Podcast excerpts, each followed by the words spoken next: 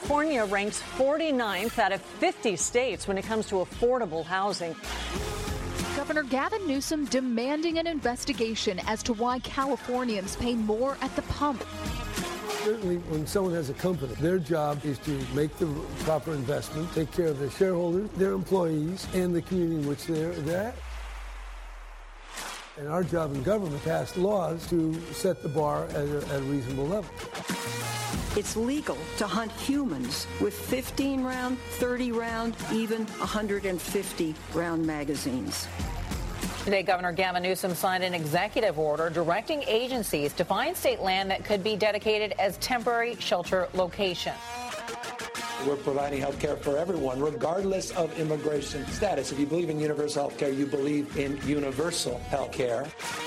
This is a ghost gun. This right here has ability with a 30 caliber clip to disperse with 30 bullets within half a second. 30 magazine clip in half a second. Welcome to the California Streaming Podcast with your hosts, Bobby, Jonathan, and Louie.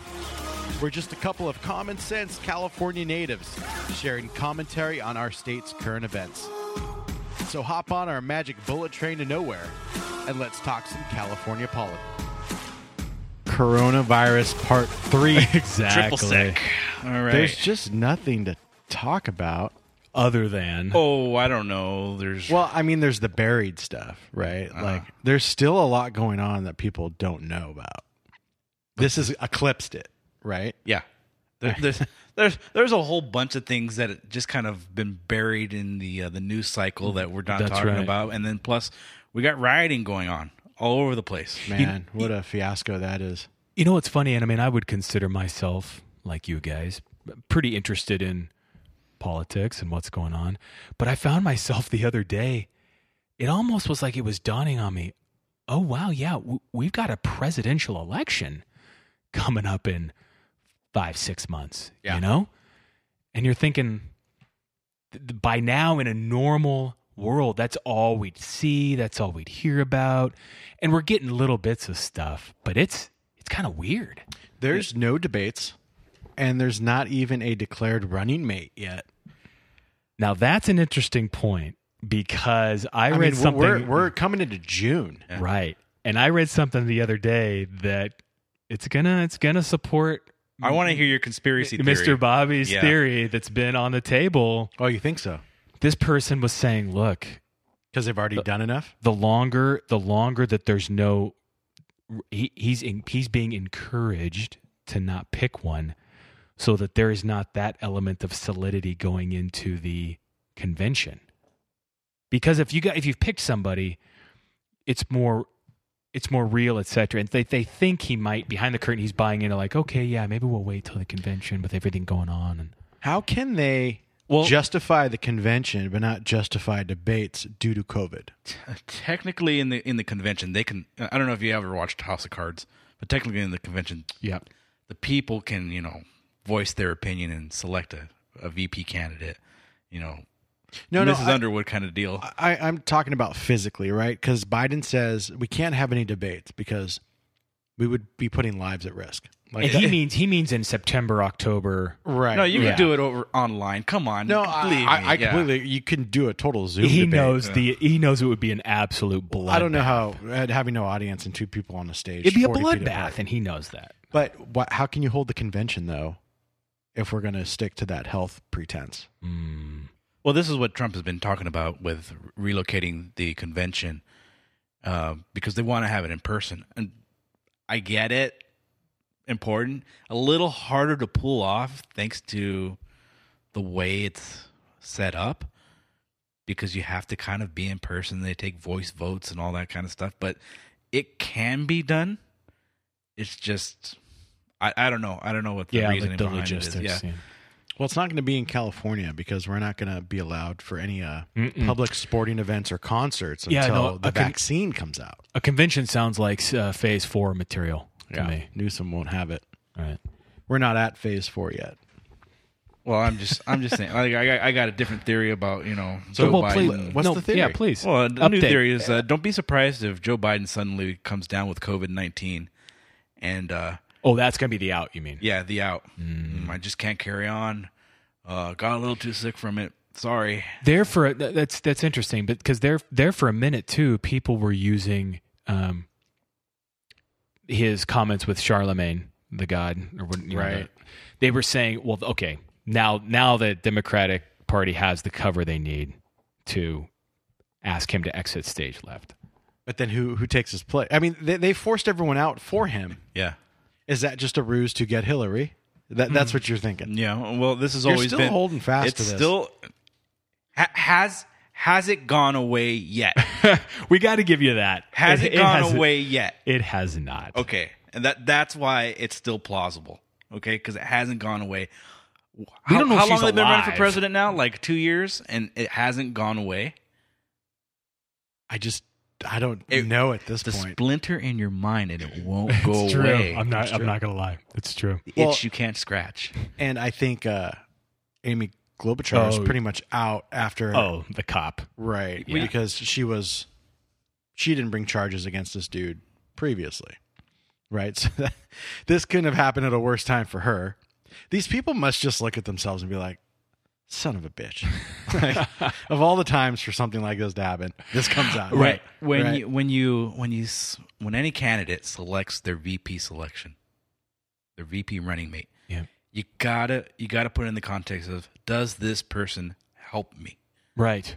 Okay, do they do they get that See- that swing state? See, that's where Klobuchar always made a ton of sense, but Kamala makes no sense. Yeah. Joe Biden, again, he could literally murder someone on live television, and California would still vote for Joe Biden. it's amazing the just the difference we've gotten and you know through the whole Kavanaugh thing. Yeah.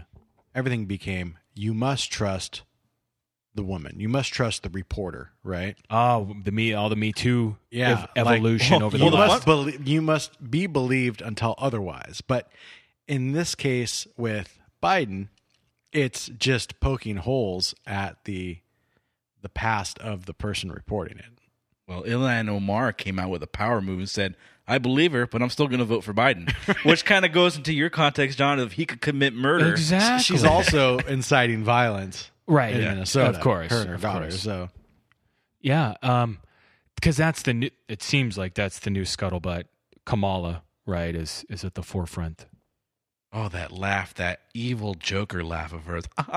Which I'm surprised. How was she going to agree to run with someone who wanted to bus her, you know, to to uh, bad schools? Hey, if Ilhan Omar can overlook the raping thing, Oh, then point. maybe Kamal can overlook the busing thing. Good point. Even with all these riots going on. Good point. who is Biden's who would be the preferred running mate? If not, well, you, you mean just it's blank slate Overall. pick it. I would. I cut. I really could have gotten on board with Klobuchar for the swing state. He's got to. Biden's going to have. I mean, that's going to be where it. That's where it all went downhill in 2016, right? Minnesota, Wisconsin, Michigan, all in there. There, And Pence There- there was the a, um, strong conservatives and I for Trump. well, And- there's a um, there's a a representative, I believe, in like Georgia area, that they kind of pulled her name out of the Oh, hat. Abrams. Oh right, yeah. Uh, no, no, no, Not Sta- not she's Stacey is she Georgia though? But she's not. A re- no, she's an active uh, representative. Yeah, I have to go back to my list here. There was a there's an actual list out Oh, there. I'm of sure. Like, oh, you know. Oh, I'm sure. These people could be of that were women who were. Um, Oh, you know, because uh, he's already said that, right? Yeah, and she was a, a man will not be considered. Yeah, basically. sh- uh, she's a woman of color. And, Yeah. I think you're right. and Stacey she's kind of more of an unknown, but she's young and and from the south and from you know African American and checks all the boxes here. So don't be surprised if he goes with something like someone like that. I also, for the same reasons, I would have said I could have squared maybe a month or two ago Whitmer from Mm. Michigan.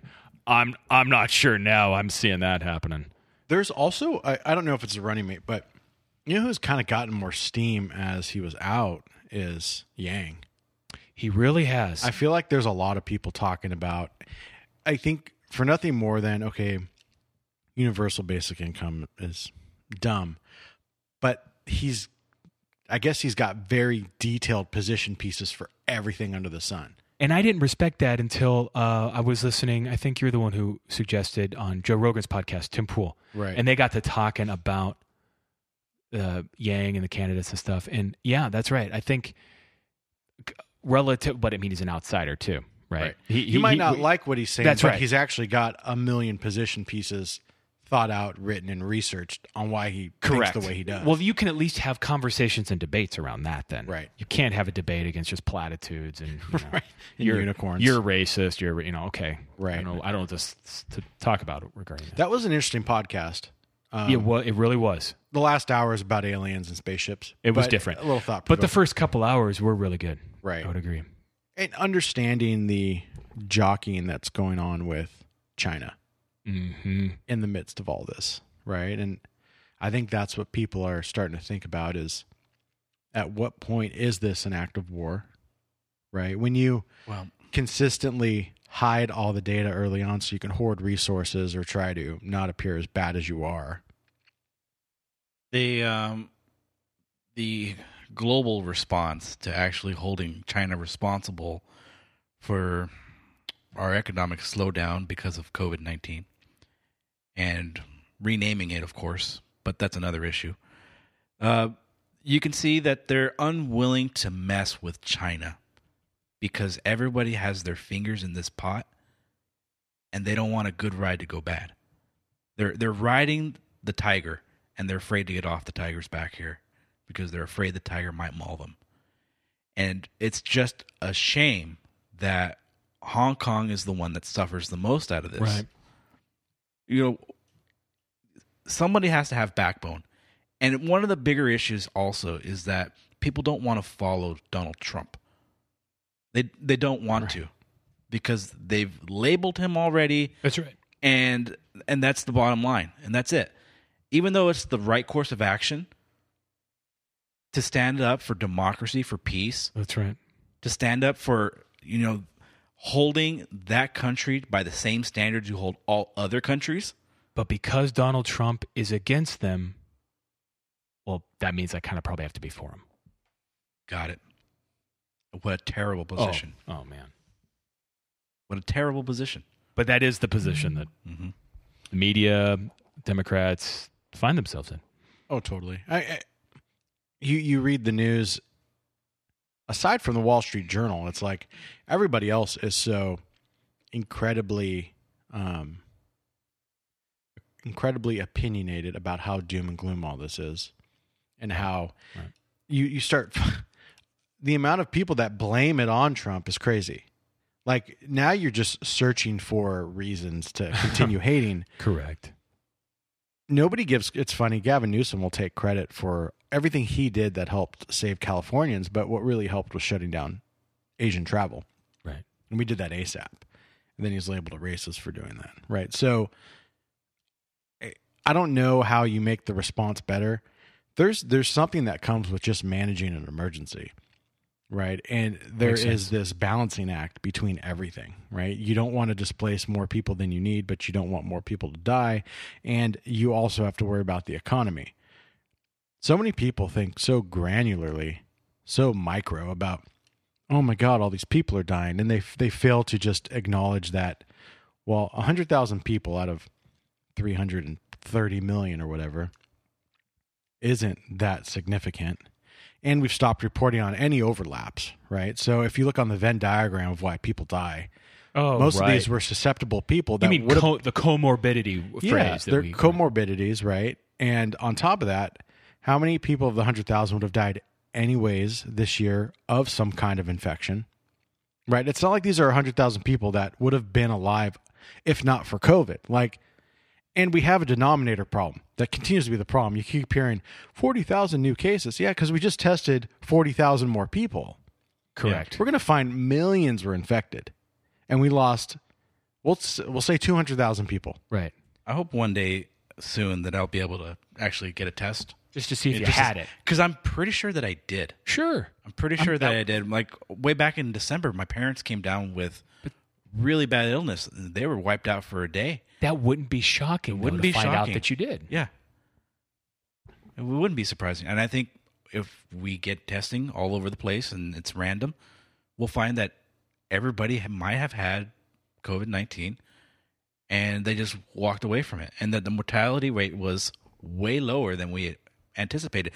Uh, one of the big key studies is that um, scientists have been checking the sewer system Oh, this is an interesting and one. checking stool samples and and doing this, uh, going how Wow. much of how, no, yeah, that's what they've been doing. Gnarly. They've been checking it out and seeing you know how many parts per million per the residency, figuring out okay, well, how many people have this currently, without having to be well more invasive than that.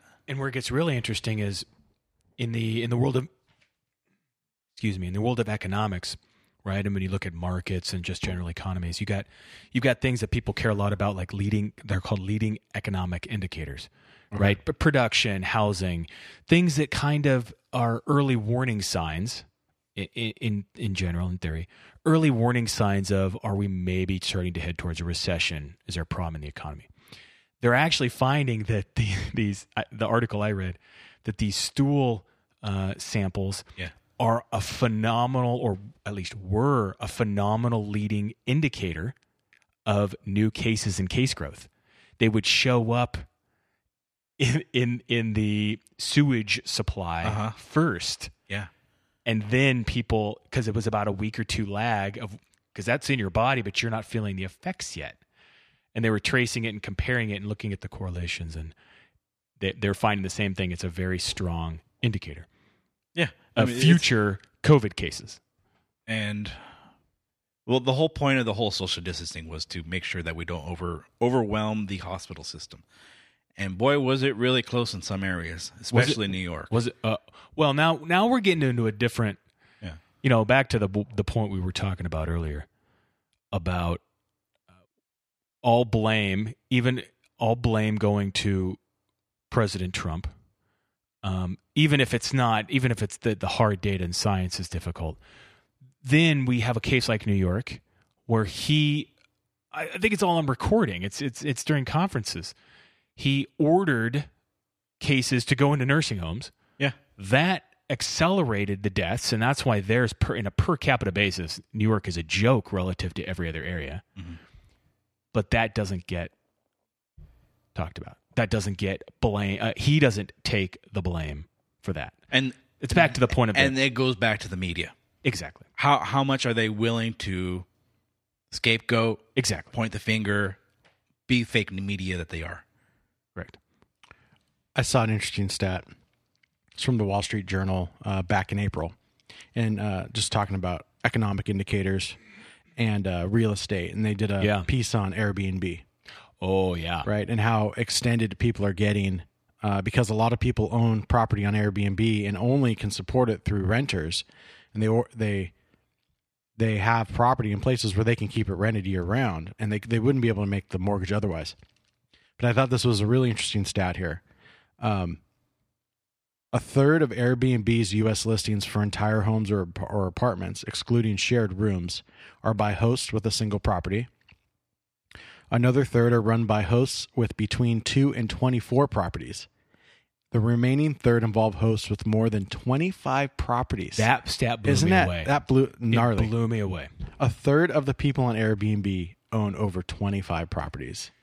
But to your point, I can't say that this isn't the this is the case for all of them. There's probably a couple outliers, some outliers, has to be. But to your point, in probably most of those cases, it only works because they have loans on loans on loans for the property. And the only way they're covering the mortgage on tw- maybe they own one of those outright and Right. that was used to help get loans on others, et cetera, et cetera. And the only way that works is if there's enough renting happening to cover the mortgage payments. Right. To- so it's believable. I mean, there's obviously there's a lot of risk in doing something. You're like that. leveraged. No joke. That- that's that's the word. But it's it's workable as long as the rental market. Oh, exactly. Yeah. But we but the perfect storm just happened for that market right there. Well, and you talk about uh, they've been talking about the second housing bubble, Yeah. perhaps because of VRBO and Airbnb. All these properties that were purchased relying on renters, where people couldn't afford them without renters, and then they end up going belly up on them. Right. Mm. But that is crazy how an app can literally prop up That's the real right. estate market. That's right. It's, You know? it's yeah, a, a third. I would never have believed a third owned owns more than, or maybe owned more than twenty five. Oh yeah, I would think that would be the outlier is people that own that many properties. I would have believed maybe ten percent, five percent. Right. That I probably still would have raised an 33%. eyebrow. It's crazy. I don't know. I mean, we're just kind of taking a look at it from a different perspective. I mean, before the app existed, you would have probably rented a cabin in the woods through some kind of other Right. medium, and Oh no, that's just kind of what you did. But now Right. the app really helps, you know, make it a whole lot easier to get your vacation rental. oh absolutely. Um, And these people, I mean, they they're they're trying to be enterprising around it. I get it; it makes sense. But this is an embedded risk in their strategy that I would agree it's a risk that didn't have high odds of happening, but it happened. just in March, Airbnb saw 1.5 billion in bookings vanish. This is a big business. Right? And I think it just flies under the radar. You hear a lot about Uber You and you Lyft do. and ride sharing. But Airbnb is essentially the same thing, right? It's software that links up a consumer with someone selling something and To that point, do you think Lorena Gonzalez would call the uh, super hosts at Airbnb having real jobs? yeah, right. I'm just curious. They don't Oh, have real man. jobs. This one lady's making twenty two thousand dollars a month just in bookings. I mean, um, and it's still considered the gig economy, you know. And Right. we only just kind of think of ride sharing, but there's a lot of these services where the middleman is linking up the consumer with the seller. Speaking of Uber, has anyone, I, I can't tell you that I have, but have you guys come across any sort of articles or stats or data on what's been happening to Uber drivers over the last three months? Well, I know they have to wear masks. The now in drivers California. themselves? No, I haven't seen anything. I guess more of like volume, you know, um, I know ab- the- ability to continue making money. Doing I, I do remember that the company itself is safe for for because of the Uber, future. because of Uber Eats. No, because uh, they had obtained a loan and they're plenty cash heavy Ah, okay. to sustain themselves, Okay. even if they went com- absolutely no rides throughout the rest of the year, or something like that. Got I, it. I was actually, I read the transcription to their earnings call. Got it. a couple months ago. Nice. It was like right when COVID hit, and people weren't sure how things were going to react. Yeah.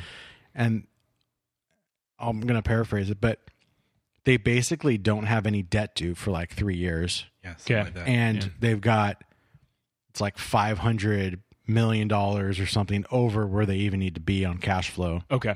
Like they're super solid on their cash flow Mm-hmm. and their debt. So So as a company, they're okay. I wonder. I wonder if ridership. It's got- ridership It- it has had to to have have been Oh, I'm sure. yeah. hammered. But I think people are transitioning to Uber Eats. Yeah, the drivers who might have been taking someone from the airport to their house now, Now are taking a taking hamburger. takeout. yeah, got it. Yeah, I mean, I the other day I, I used uh, Grubhub. I, this is the first time I've started using these apps. Yeah. I was down in LA and Yeah. it was okay. It took a long time. It took like two hours. They at least show you the time on the app, though, right? Like, Yeah, it'll be it'll be about this long. so this can- dude, this dude was going opposite direction, oh well, and I couldn't figure out what he was doing. He was going opposite direction of the of where I was in the restaurant, and I had a small time frame, so I had flown into Burbank and I was getting ready to fly home, and I had a mechanical issue with the plane. It was like a two hour fix, two and a half hour fix. I'm like, well, I'm at the FBO. I might as well just order a pizza from CPK. First world problems, right?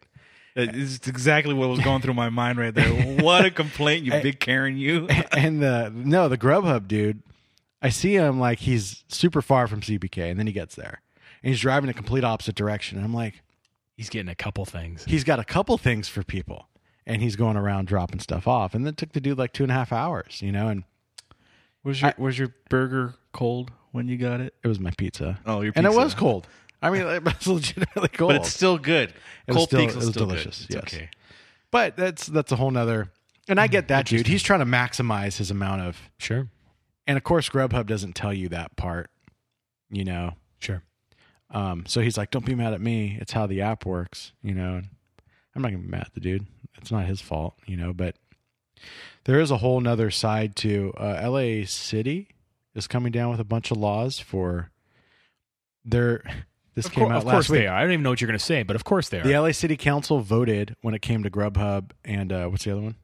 Uber Eats, Grubhub, and their DoorDash. DoorDash. And uh, they're not allowing restaurants to mark up, or they're not letting those Yeah. Mhm. businesses, the uh, delivery businesses, to mark up the delivery of the food from the restaurant. So how does this business make money? Exactly. Right. Okay. So That that they, wasn't- they add on that- the six dollar fee or whatever. Right. They're not allowed to. That wasn't addressed.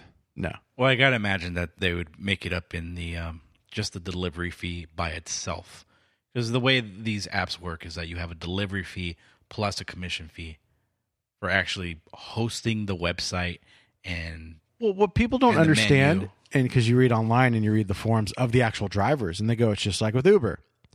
Uber doesn't suddenly take a loss; they pass it on to the driver, and they take the amount away from the driver's pay. And fill in the blank what you just said, change that to taxes, and that's how the economy works. But anyway, Exactly. Bobby, you got a story? I do have a story. Swoosh me. You're swooshed. Very nice.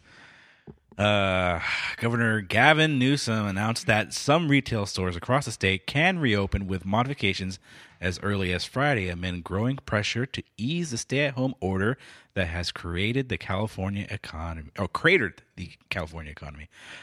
Uh, the new changes as are part of a four-stage plan the governor laid out last week to gradually transition back to normal in a state of nearly 40 million people whose lives have been upended by COVID-19 pandemic. We are entering into a new phase this week, Newsom said at his Monday news conference to provide an update on the state's response. This is a very positive sign and it's happening only for one reason. The data says it can happen. Well, I I have a big question mark data in my notes Oh, here. I'm so on that. tired of hearing data thrown. What is around. the data he's using? Uh, no one's ever stated where the data's coming from. twenty percent bull and eighty percent nonsense? Right, That's because the mixture. The the data really hasn't changed in the state since early on. Data, data, science, science. Does, Yeah. does that make? I, I said those words Except a couple genders. times. Does that make me? Yeah. Right? It's no go with it. No, I, It- so, someone talking out of someone posted your mouth. Someone posted the other day, and it's so true. They said something to the effect of flippantly of, "Wow, interesting. So only X percent of men and and Y percent of women got got COVID." Wow, all those other genders must have been totally safe. right. You know, it's like we ditch all of that stuff when it's starting to hit the fan, and we got to do reporting and actual actual testing and numbers and data you don't hear anyone saying, well, what category are you going to put this test in? It's men and women. Right. And all the data is bad. Right. Can we just establish that? right. It's all terrible data. Correct. And I get it. There's there's no reliable test. There's no But let's be honest. That's the real about world, it. though. Right. Yeah. Yeah, this is a real world thing. This isn't like I'm going to try some I'm going to try to conduct research for something that has no urgency. And if it's not reproducible, oh well, that was just a bad project. I'll find something else, right? This isn't like your college dissertation where you could take your time with it and pick something fluffy to do, you know, a sample of. This is like actual decisions and livelihoods and lives are dependent on it. And we're acting like this is really good data. And it's not. It's really bad data. We don't even know the scope of infections. What if we determine how many people in the state? 40 million? 37 There- million? We'll say 40. Yeah, almost 40. What if we determine 30 million are infected? Okay. Right. Mm-hmm. To me, that would change things. That's like, okay, we're pretty much done. Correct. I, I mean, Herd immunity, all this stuff. Almost all everyone's th- have it. Right. Who hasn't had it? Right. Find out if you haven't. we don't know, right? What we we assume, we want to assume two things. So that, like, we want to assume not as many people are infected. I guess, right? It's like the more the more people that That's are right. infected, That's right? Ignorance is bliss. Right. I I don't know where we're. It's just hard to explain. I don't know where we're at in any of this. Too. Yep. Um, and I'm just literally thinking out loud here. The infection rate is probably through the roof. I but would, we're I would agree with that. by the amount of people we can test at any one time. Agreed. But on top of that, the test is only good for that singular point in time. You can get the test right now and 10 minutes later have COVID. And the test throws up a ton of false positives. Yeah. So I don't know what more testing achieves. Like, what is the point? You know what? It's um, state of mind. Knowing, knowing is half the battle. You know, it do am I going to get this and die is very important to But we don't know. Even if you're infected, we don't know. Yeah. This isn't like the, the Like- like I plague. stated It's in not the like beginning, it's like a- it's a definitive. If you have it, you die. like Ebola, Right. right? You can We're talking have like it and not even know 50% it. death rates, you know, or whatever it is. Yeah. Part of the problem with this is is most people have it, don't know it, Right. get over it. Well, what I really what I want to know, and I said in the beginning, I want to know if I had it. Can I go visit my grandfather now and say like I had it? But we don't know if you can re-get it either. No, we don't. So it doesn't. Why does it even matter at that point? Yeah. Right. And so I I don't. We keep we want to say data data data because it makes us sound smart and like we're doing something Exactly. But the data's bad. The science will guide us. The data does doesn't help us that much, anyways. Okay, so what if tomorrow we find out, you know, 30 million people have it, and we lost how many in this state? What is what's the death rate in California now? Uh, In well, in the think it was single in the single digit 2000s. thousands, yeah. Okay, so Through five thousand, whatever. I mean, I'm so up, then but- is that good enough to just reopen the, everything? Right. I mean, I don't know what the right? Right? Because it's what at what point? At, yeah. Where does that the- make sense? I know no, it's no, I, it's super confusing the way I'm explaining it, but at some point here it's going to reach like a you'd think a point of well it can't okay w- w- we can't get worse so and again i get the whole like in between states and stuff if we've if we're at a certain number and level but yeah if we knew that it was 30 million yeah so so why not ball games? Because who's got it's got it. I, there's just no goalposts. exactly. Right. that's that's that's that's kind of the summary way to say everything you're Yeah, we're, I we're mean, talking about here. There's no um with with actual science and data, physics, that hard sciences, there are markers. There's goalposts. if you want to have a press conference and say, look, we're using data and science to figure this thing out, this is the goal. Um, we either need to test enough to find out if 30 million have been infected. Yep. Or over the next three months, if te- 20 million have been infected. Yep. Or um, we want to test everybody in the state. Right. If you had some definitive numbers that, okay, when, when these numbers hit versus uh, we just need a trend down 14 days in a row, but you're testing a different amount of people every single day. You're you're changing right. I That's a can good make it trend down if I test less people. right. right. Right. And when you're getting more tests by the pallet and you can suddenly test 80,000 next week, but you can only do 10,000 this week. Correct. Yeah, you're going to have a higher infection rate next week versus last week. Correct. Here's the statistics that you asked for. Oh, thank you, sir. Here it comes, straight from California. There were 106,878 cases reported for COVID in California alone. There you go. Okay. Of that, 4,156 deaths at the end of May. Four percent. Right. Um, now, of yeah of cases of Of known uh, of right. tests. of what, what and when I say cases, right? Isn't that probably where those people they were- they weren't asymptomatic? Here's, Actually, here's I don't know. kicker. I, I don't know. kicker That, this. that- now we're getting We into the know. whole yeah. Here it comes. Um, the total tests conducted. Here we go. One million eight hundred eighty-eight thousand Okay. That's year to in date. California.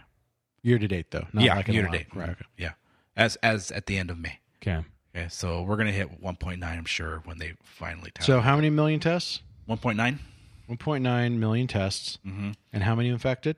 uh, 106,000. Uh, Let's call it 107. 107,000 are positive. And how many dead? Four, four, 4,000. 4,000 plus.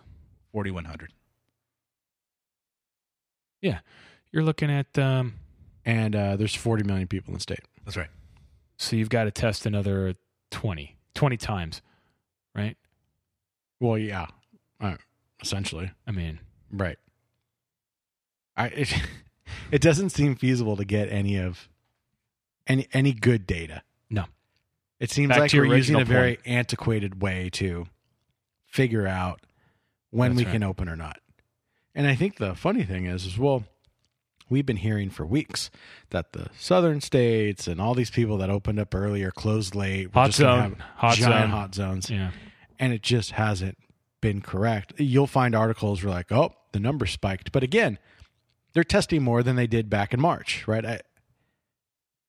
The cases will look more inflated now because we've stabilized and there's a ton of tests available now. But that phrase right there, case in point, but they're testing more. That phrase right there, you you don't hear that.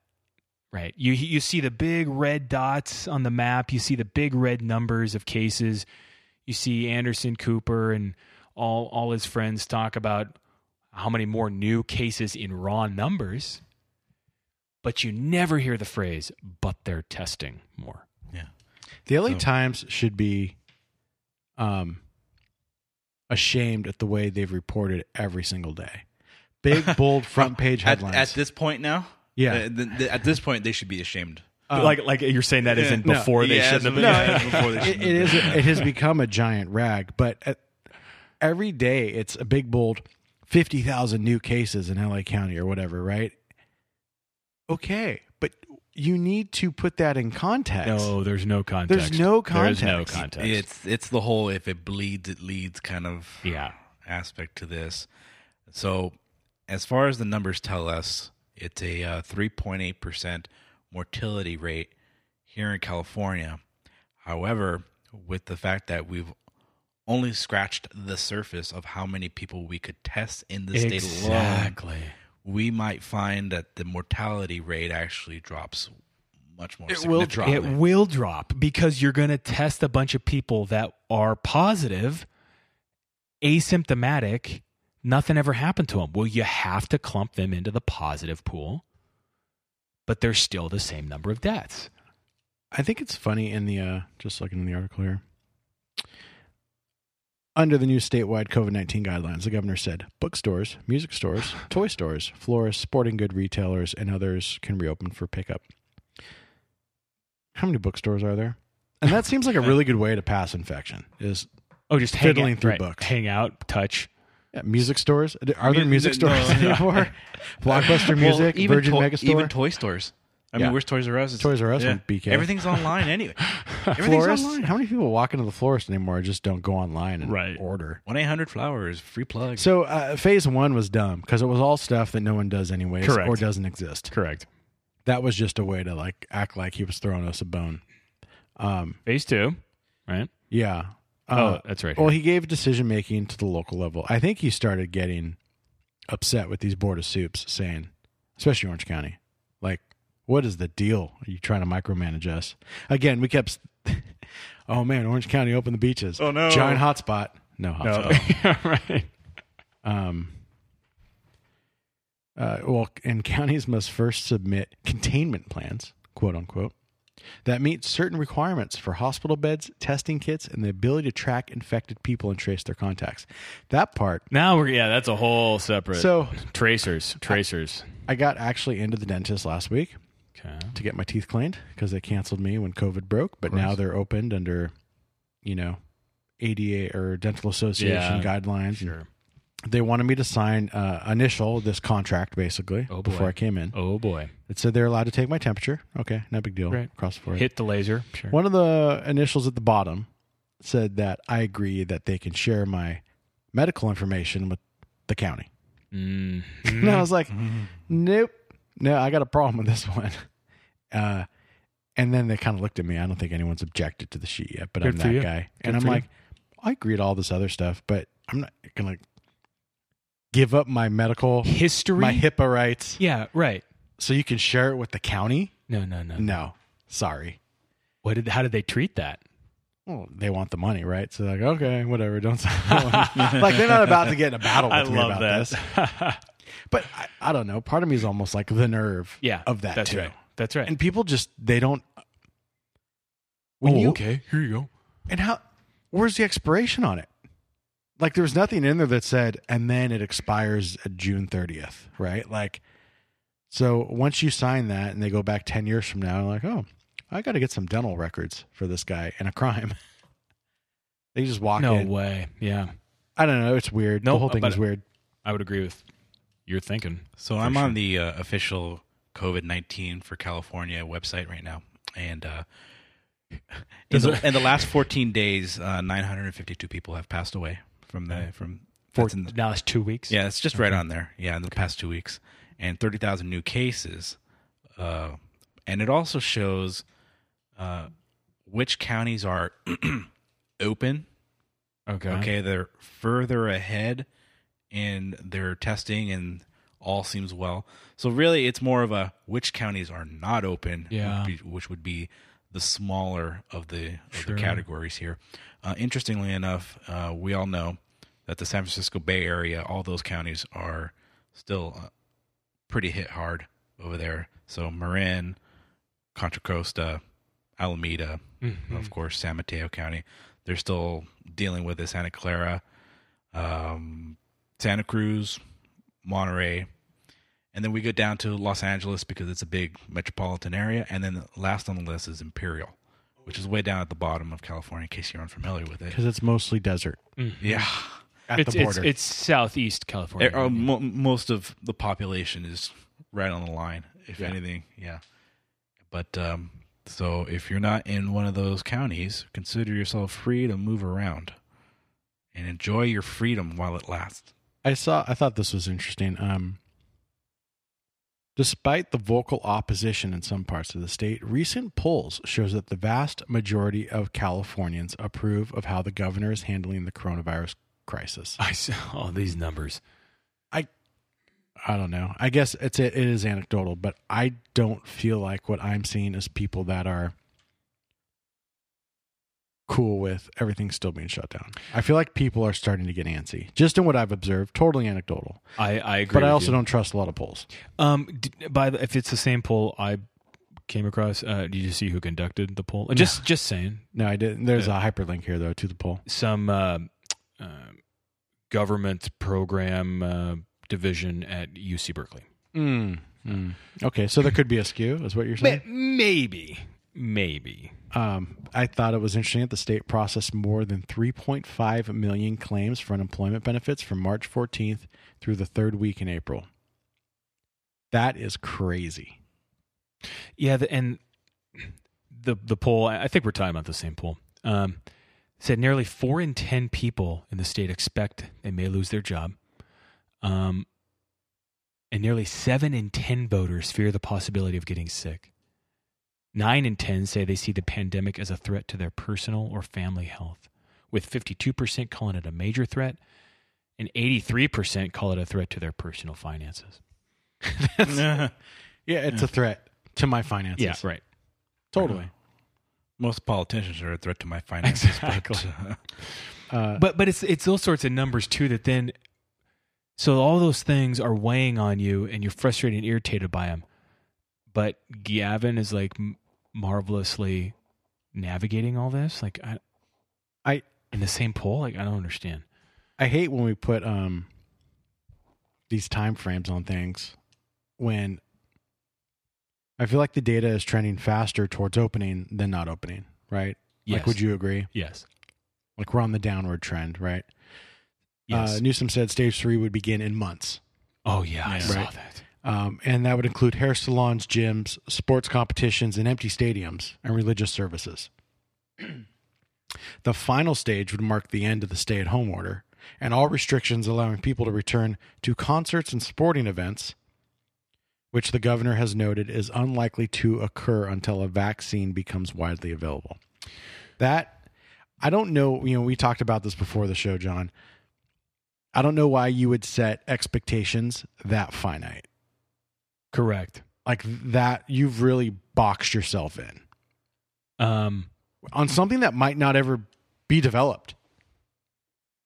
Right. It, there is an element of that that that does reek of the boldness of a of a liberal politician in a state in which they're not too concerned. It's like when Biden ever- said if he was elected, he'd cure AIDS.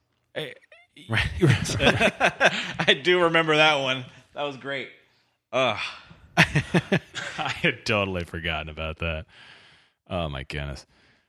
Uh, but you mentioned something in there that that's kind of become its own little uh, hot button here recently: uh, religious services, right? And I think it was today, if not yesterday afternoon, Yeah. that the Supreme Court they're not going to hear the um, emergency request from the California Church, who challenged the swing vote being John, John Roberts. He sided Right. with the four liberals. Um, but all of the dissenting opinions, you know, Kavanaugh, et cetera, they bring up that 25% marker. and they're like, okay, that's I, I get it. In in general, you're saying these places are, or or there's no difference between this versus a restaurant, etc. Then why the differences in the specifics? I don't understand why I can go to Costco but I can't go to church. The one little sliver argument, I don't think it's real good. The, there's no design on you how long you're supposed to spend in Costco, but religious services are a good hour or more, and so it's like it's like almost guaranteed closer proximity. Then that's the thread that I've heard. I don't know why you can't space pews, uh, chairs, why you can't just require um, a face mask, right? Like I don't know why you can't put social distancing, why you can't bake that into church service. I, I and now that you can go, like we talked about, I, I've gone to like three restaurants this week. There's a bunch of restaurants open in our area where I sat at a table without a mask. The server had one and gloves. Don't even get me started on cross contamination while wearing gloves, right? Because I know they're not being changed That's out. what that's what's never made sense to me. But No. keep going. I'm able to do that and actually sit at islands and have cocktails for three hours. But or at a restaurant, you're probably going to be there an hour. At least. But I can't go to church. I don't I don't understand that. And the one argument, and I think this is where it comes from with liberals, because it's what I've heard over and over and over, especially from those who are secular. Uh, well, but that's not essential. Food is, right? And that you start walking a really, to me, that's a very poor argument um, because for a lot of people, church is essential, faith is essential, and on top of that, they they go further to say you don't need to be in a building to believe in God or whatever it is. But for a lot of people, the being in church is a completely different event than watching your service on Zoom. Like It is. and on top of that, you have a, a constitutional right to it. So Right. you don't really get to dictate, you know, whatever your feelings are. Well, that but that's the I just can't square up all the things I can do, but that one thing is a different bucket. Well, let me take a libertarian stab at that one. Um, Do it, Bobby. I will. I will defend it just a little bit. Uh, yes, the government can make decisions when it comes to church and state, uh, particularly when it sides with somebody else's civil liberties. So, for example, even if you have, if your religion believes in human sacrifices, you can't go killing people, right? No matter what your religion says, you know, there's there's there's laws like that. So, can they skirt around the issue? We have a pandemic, therefore you must stay away from large gatherings. Yeah, I but but that. I'm arguing that you can make the gathering not large. there's also uh, okay, and we can get into the nuances of of the extent to which they have that sort of authority. But if they're going there, be consistent. That's that's the problem. Is now you're you're you're singling out. If you want to say every place that's open for business or groups or anything, ten percent of normal occupancy. Well, I might think that's a load, but at least there's a thread of consistency between all these places. When But- you're saying restaurants 50% capacity, churches 25. I got a problem with that. Yeah. I got other problems too. Well, uh, I mean, the whole argument is kind of mute, given, given the fact that throughout human civilization, there's been religion, yeah. and throughout human uh, civilization, there's been plagues. This is not new for either one of these aspects, and it has not. Plagues have not like forced people to go, "Oh, there is no God. I'm going to be an atheist from now on, and therefore plagues will not bother me." oh no, no, absolutely not. So, like, like, we lived through the Dark Ages. Right, but that doesn't mean during those periods of time, uh, w- we shouldn't use all the tools at our disposal and push back. Right. When there's uh, what you what one could argue is undue oppression of a Well, particular. you know, hindsight is twenty twenty. If you really wanted to push back against this thing, you would have shut everything down for two full weeks and just let it be. But but that's back But to the consistency yeah. argument too, though. At least okay, then everything would have been shut down. Well, and now everything's going to have fifty percent capacity. Yeah. uh, that's kind of Tim Pool's argument on Joe Rogan's podcast is you look at Sweden and yeah, their numbers went up super fast, but they opted to take the hit up front instead of taking the hit over time. Yeah. Um, Yeah. so, or maybe that was Shapiro's podcast, one of them. It was like you've got to weigh. Do you? I don't think people understand that flattening the curve makes it last longer. The area under the curve doesn't change. Right. It's the it's the the speed and the width of the curve. Right. Anyone that's done stats 101, right? You always calculate the area under the line. And when you flatten the curve, you're just, it's the same amount of area. You're just stretching over time so we don't inundate the hospitals and the Correct. ICUs stuff. We went from flattening the curve, and everyone's like, okay, cool. I can get on board with that for a few weeks. To, oh, well, that didn't really become an issue. Right. And we didn't really see what we saw. And the goalposts moved to, we got to find a vaccine or a cure. Right. And everyone's like, well, wait a minute here. That one has no appreciable measurement. We don't know if it can happen. It's it's kind of like when the courts in California ruled that uh, gun manufacturers need to be able to stamp a serial on the back of the round before it leaves the gun, and the gun manufacturers are like, we can't. The hammer can't instantly stamp a serial on the back of the bullet. We can't do that. They said, we don't care. Invent it. you know? Yeah. We reported on that story. It was like, but we don't even know if we can do this. Ah, it doesn't matter. You you have to do it. Right. Th- That's not the point of laws. Laws are for you to uh, be oppressed by. Next. Well, like we talked about before the show, we don't even know. Uh, we don't have a vaccine for the flu for the most part. right, right, right. It- That's a, it- that's it a transitions so much that, that that's a big right. That's a particular point. I think that's really worth mentioning. People throw around the word va- vaccine and you know cure it, etc. If there were a vaccine for the flu, you wouldn't need but one season, one year's worth of flu shots, and then you're done because there's no more flu. That's that means there's it's not an actual vaccine for the flu. Why is this going to be any different? There won't, unless I'm missing something. they mutate, right? Like a lot of, especially in healthcare or you know, any a lot of jobs, you get your hepatitis vaccine. You get it early on, and then you just check for titers, then on out, and maybe get a booster here and there. But you're vaccinated for hep, certain forms of hep. Flu, it it changes so much even within the season that you've got to keep getting a flu shot for a specific strain every year, and even then, it's a crapshoot that that's the strain that hits you. So why would this be any different? There's not going to just be one vaccine. It's going to have to follow all the mutation that this thing occurs, right? which has So- probably already occurred. which is I mean, occurred. inevitably, I'm sure.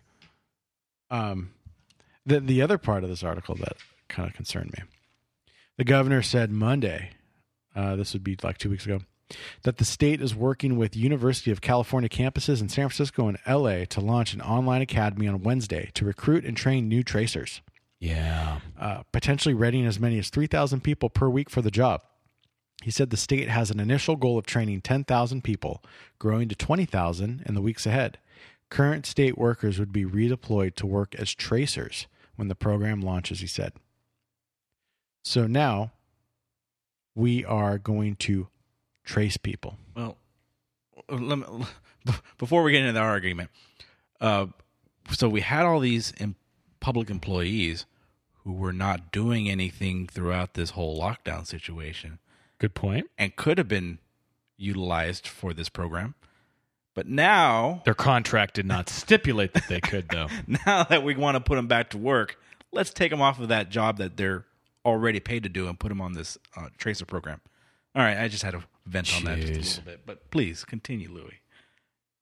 I I I just I have a real problem with tracing Huh. like Yeah. sending tracer detectives to find people. It goes back to like the apps they were talking about The, developing. the, the Google and Apple came together and, you know, in, Right. in Unity have developed. Uh, Yeah. okay. it's funny. There was We'll a, hold hands together and all will be well. Right. there was a story in the Wall Street Journal this morning about how that whole task force was falling apart because the Googles and Apples are like, we don't really need all this government help. We can just.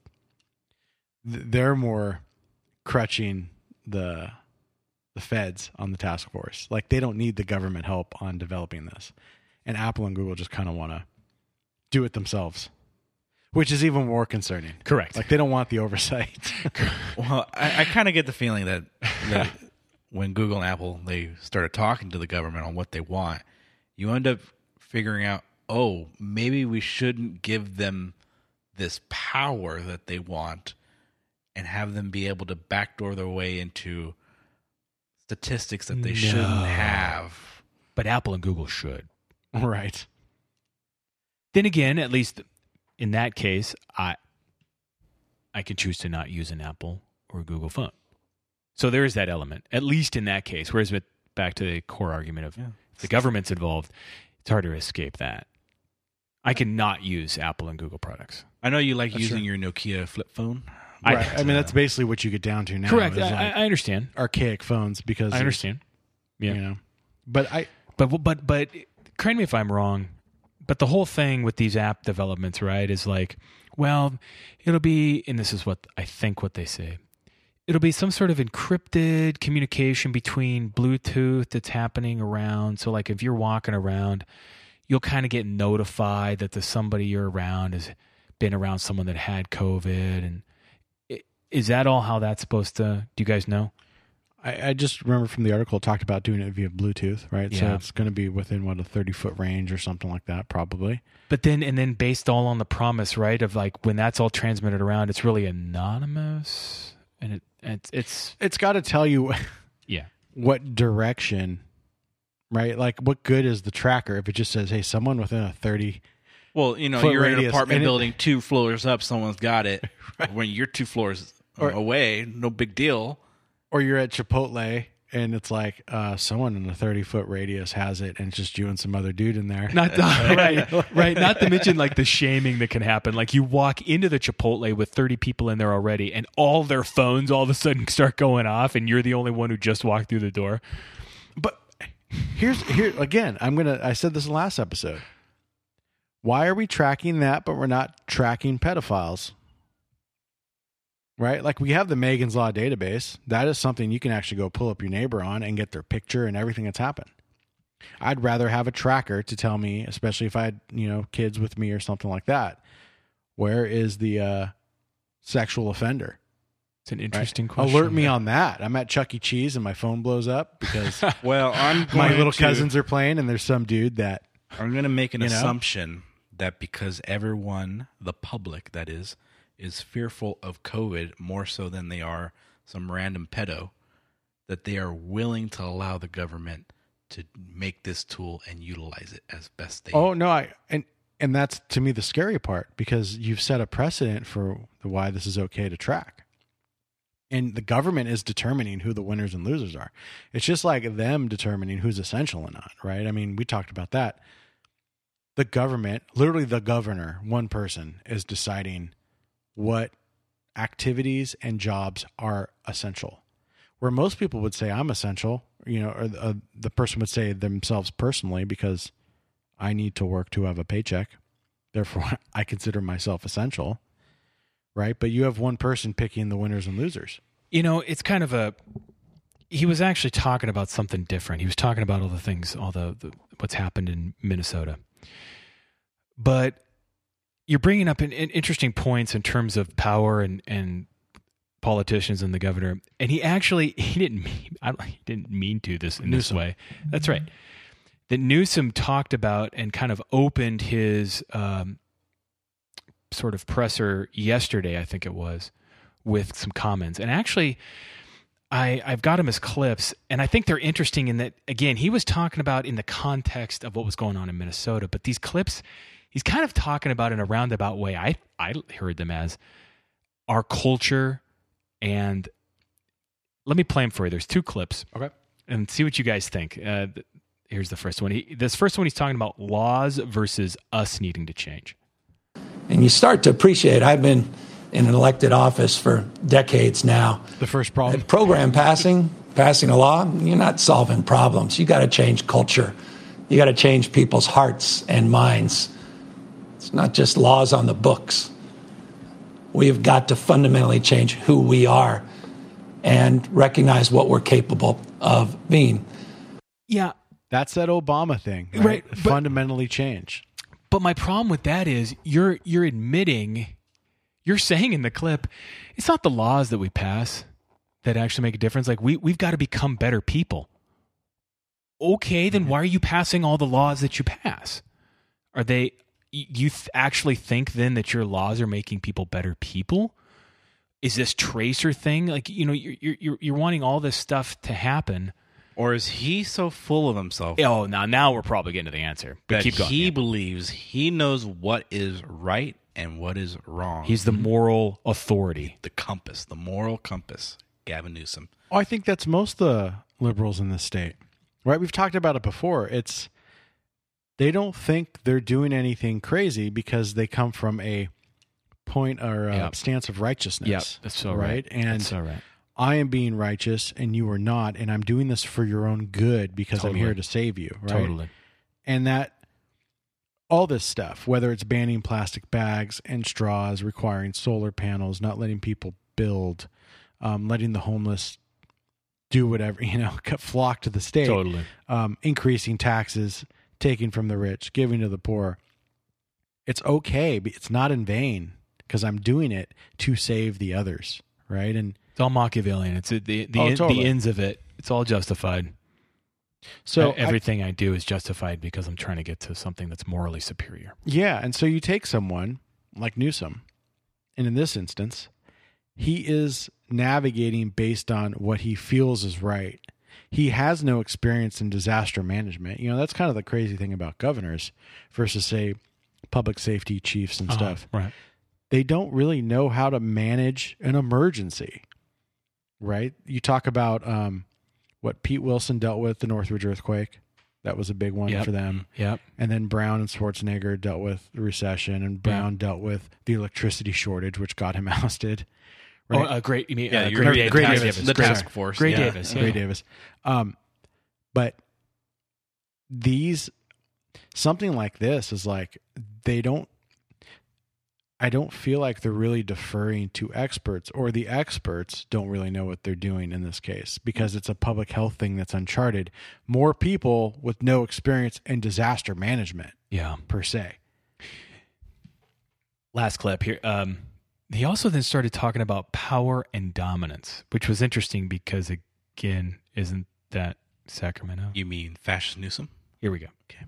Which she thinks we need to express, and that is a recognition that we have a country that predominantly values power, dominance, and aggression over care, empathy, and collaboration. That the predominant values we seem to be so attracted to as a nation, they're not serving us anymore. Power, dominance, and aggression over care, collaboration, and empathy. Don't those three words pretty well define your party's situation in Sacramento? Play it one more time. Yeah. Which she thinks we need to express, and that is a recognition that we have a country that predominantly values power, dominance, and aggression over care, empathy, and collaboration. That the predominant values we seem to be so attracted to as a nation, they're not serving us anymore. Power, dominance, and aggression over care, collaboration, and empathy. To me, the unbelievable arrogance to say that, to think that you and your party in our state don't exhibit that when it comes to you wanting something, you thinking something's right, that you don't proceed with power, dominance, and aggression in passing bills, regardless of what other considerations, other input may be. It's disgusting. especially in a completely lopsided state. Correct. So so to so to sit there and saying again, this was in the context of Minnesota, and he's obviously talking about the police officer in Minnesota. But maybe the guy needs to look in a mirror. And granted, Gavin Newsom wasn't just recorded on video putting his knee onto someone's neck. But those those those sorts of things don't always have to show up as a knee on a neck. Well, as a small business owner of the state, I feel like there's a knee on my neck. Exactly. I mean, no, no, no, right. Th- th- these words are very accurate and descriptive, right? The Liberal Party in this state operates with power, dominance, and aggression in what they want and how they want to get it. Yet, um, yet our governor, who's part of that, is telling me, no, no, no, I need to start acting with empathy towards others. Why Yeah. would I when this guy's not going to? I wonder if he's going to start giving me empathy. Right. Exactly. I wonder. Exactly. Food for thought. Sorry, that was you know as we're talking about the in the context of tracing and and this sort of thing and and how the government and their overreach and the power that they want. When I heard those things, and granted, he obviously wasn't talking about it in that context, but why is it any different? You know, why is it when he talks about for an officer in Minnesota and our culture gravitating towards that? Uh, it's back to Milton Friedman's uh, one of his what's become a famous quote of his on YouTube from when he was on on uh, the Donahue show way back when, it, it, where he's just was questioning where are we going to find angels to run society for us. It's like he's that's the point from which they speak is that we're benevolent angels. We're government, and that's what we're here for and to do is to not be operated by power, dominance, and aggression but instead show empathy to okay i got that that's a generally it's a nice message but your actions are they're different logistically but in terms of the message they convey they're no different than the officer in minnesota Everybody believes that if it was me running the show, exactly it would be better, right? Exactly. And Jordan Peterson talks about this. You might be the most benevolent person on earth. You might be yeah, you might actually care about the people. And when you get to the top, you might do a great job. But somebody's going to want to kill you because someone else is going to think they can do it better than you. And they might not be as nice to the people as you are. So when you uh, give up that much power to government Mm-hmm. and you allow government government to be that that dominant, it might be great for that point in time if you truly have someone at the top that truly cared about the people, but the next guy won't care as much. I mean, we're li- we're living in a world now where police officers are tackling people who aren't wearing their stupid COVID mask, right? Because we're we're creating all these bonehead laws and asking law enforcement to just jump in the middle of it and be referee and judge and jury and everything. And it, it's it's well beyond their scope and what they're supposed to be doing. You know, I want them to catch the murderers. I want them to catch, the, you know, the rapists and the, the armed looters and all that stuff. But you know, I, I don't want them to have to be the referee for domestic violence stuff and all the other little things that that they shouldn't have to be doing. Well, and, and we're opening, we're letting prisoners go because of COVID, which is crazy. There's a story uh, on NBCLA a couple weeks ago. This dude got released in LA and he was picked up and arrested three times in the same day. Jeez. The last time he was picked up, he led CHP on a pursuit, and then he was just released right after that. This guy got released from from prison from jail, and then he was rearrested three times in the same day. Come on, because they have to keep letting him out because they can't keep him in this jail Right. cell because of COVID. Yeah, and it yeah, specifically yeah. stated the COVID stuff is what kept him out of jail through all that. The dude knew what he was doing. He's like, I can't go back as long as they stay within the threshold. You know, we've talked about this before. Uh, shoplifting's gone through the roof up because to. these criminals know now that you know what becomes a cite and release is super high, so they know the exact dollar amount they can steal, and nothing will happen to them. Yeah. Right. Next one. Anyway, we're uh let's do the rundown. We want to get a couple of stories in Oh, here. let's do it. Let's do the rundown. I'm actually watching the um the NASA SpaceX launch right now. We're T minus 15 seconds, so this is real exciting Oh, yeah? Oh, very yeah. cool. So if I suddenly burst out and go, "Oh my god, it blew up." Is that in Florida? yeah. it's out in Florida. Yeah. So it's great. And uh, 10 seconds, so this is great. I'm going to watch this thing blast off. Anyway, Louis, give me some music. Rundown music. Yeah, from Rundown Music. I think you have the rundown. no, music. I had it on my old computer. Oh man, I know. We'll have to use this one. Let's do it.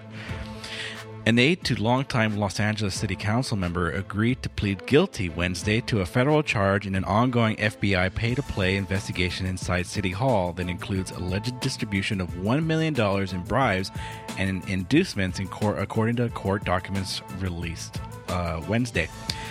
The alleged bribery included payments from a Chinese firm seeking to construct a 77 story building slated to be the tallest west of the Mississippi, George Esparza, 33 of East Los Angeles, served as a special assistant to councilmember Jose Huizar until 2017 and admitted to his role in a com- criminal enterprise from early 2013 through November 2018. Esparza, who faces up to 20 years in prison, began cooperating with the federal authorities two years ago.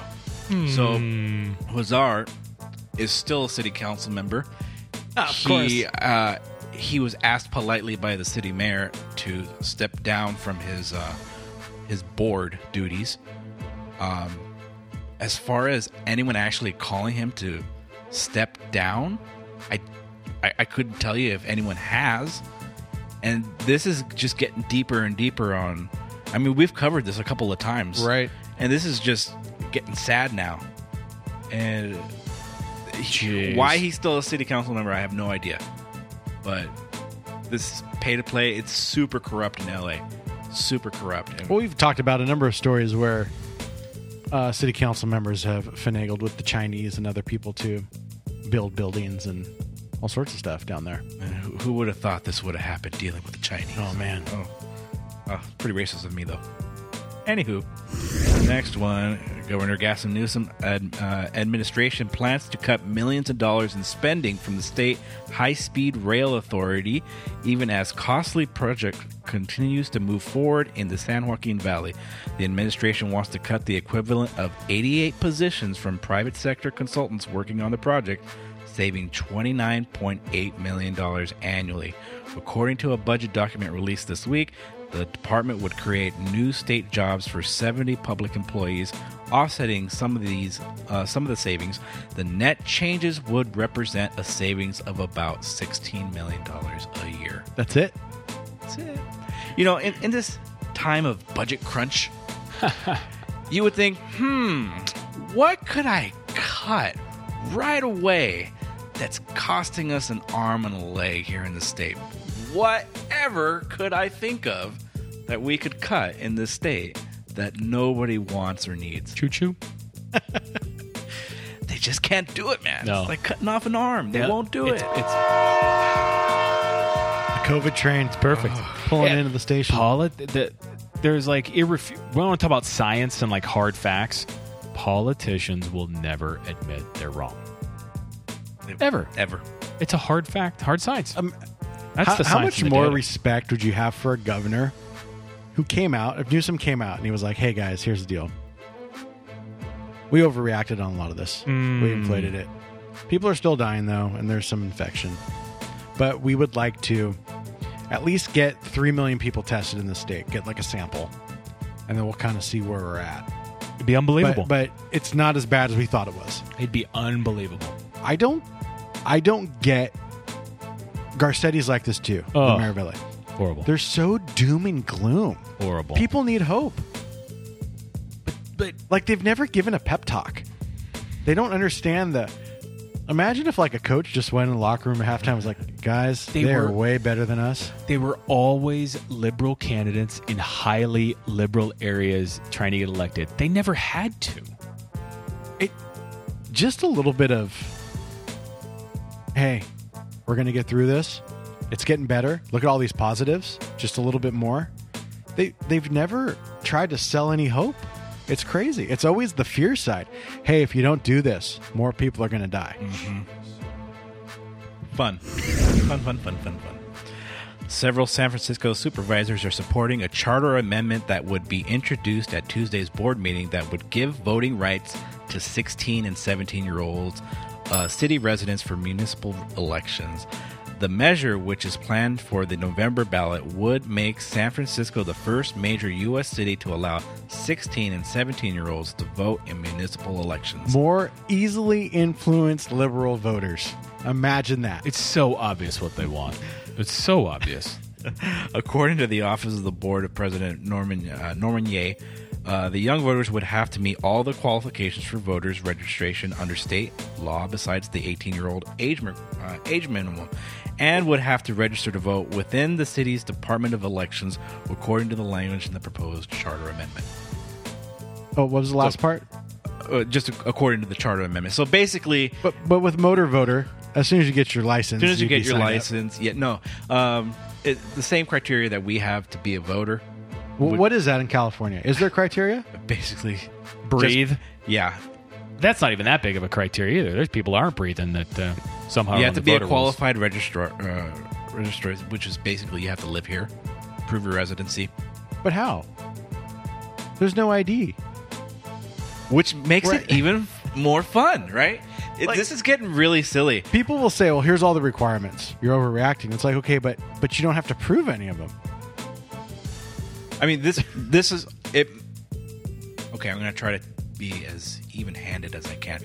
Why? It made sense. I, I'm sorry, but it made sense in the aspect of oh, you're applying for a driver's license within uh, California.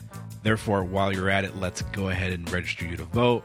Let's get whatever other necessities you need for being a resident of the state. But at the same time, they totally messed this thing up. Oh, the system is that whole system is so messed up. I, I've got a story where we talk about the mail and vote stuff, but mm-hmm. the amount of people that weren't registered correctly, registered wrong address, registered wrong party affiliation, especially in this state, as primaries and things are concerned, like there, the system was broke, and then we just ended up screwing the rolls up even more.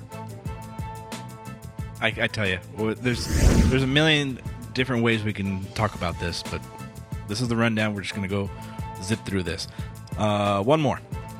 Real estate groups across California say they'll sue to kill legislation that would let bars and restaurants pay back missed rent payments over the next year. Former San Francisco supervisor turned state senator Scott Wiener. Oh, that guy. Yeah. Uh, folks, if, in case you haven't It's the same names over and over Yeah. in this state. Everybody here just rolled their eyes because we know Scott Wiener. Scott the Devil Wiener proposed California State Bill number 939 earlier this month, a plan he concocted with Senator Lena Gonzalez that would. Oh. No, no, no, no, not Lorena. Oh, thank you. Still probably not good, Lena. but but thank you, thank you for the Lena, correction. Yeah.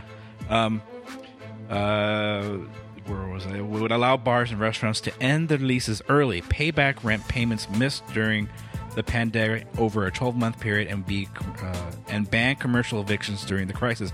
On Friday, the state uh, judiciary committee voted five to one to advance the bill. The San Francisco Chronicle reports progress that dismayed real estate groups that say the plan will deal a moral blow to the state's landlords. Wiener says that he understands the concerns of property owners, but restaurant bars and cafes are expected, frankly, to just suck it up and magically come up with the high rent that was obtained in the pre COVID circumstances.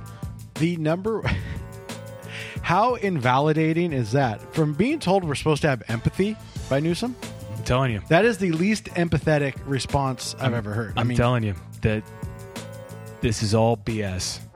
I, do people is that the last story That's the last one. okay you know what let's, let's just talk about this one for a second I- I- yeah, that's why I saved it for the last one. so I,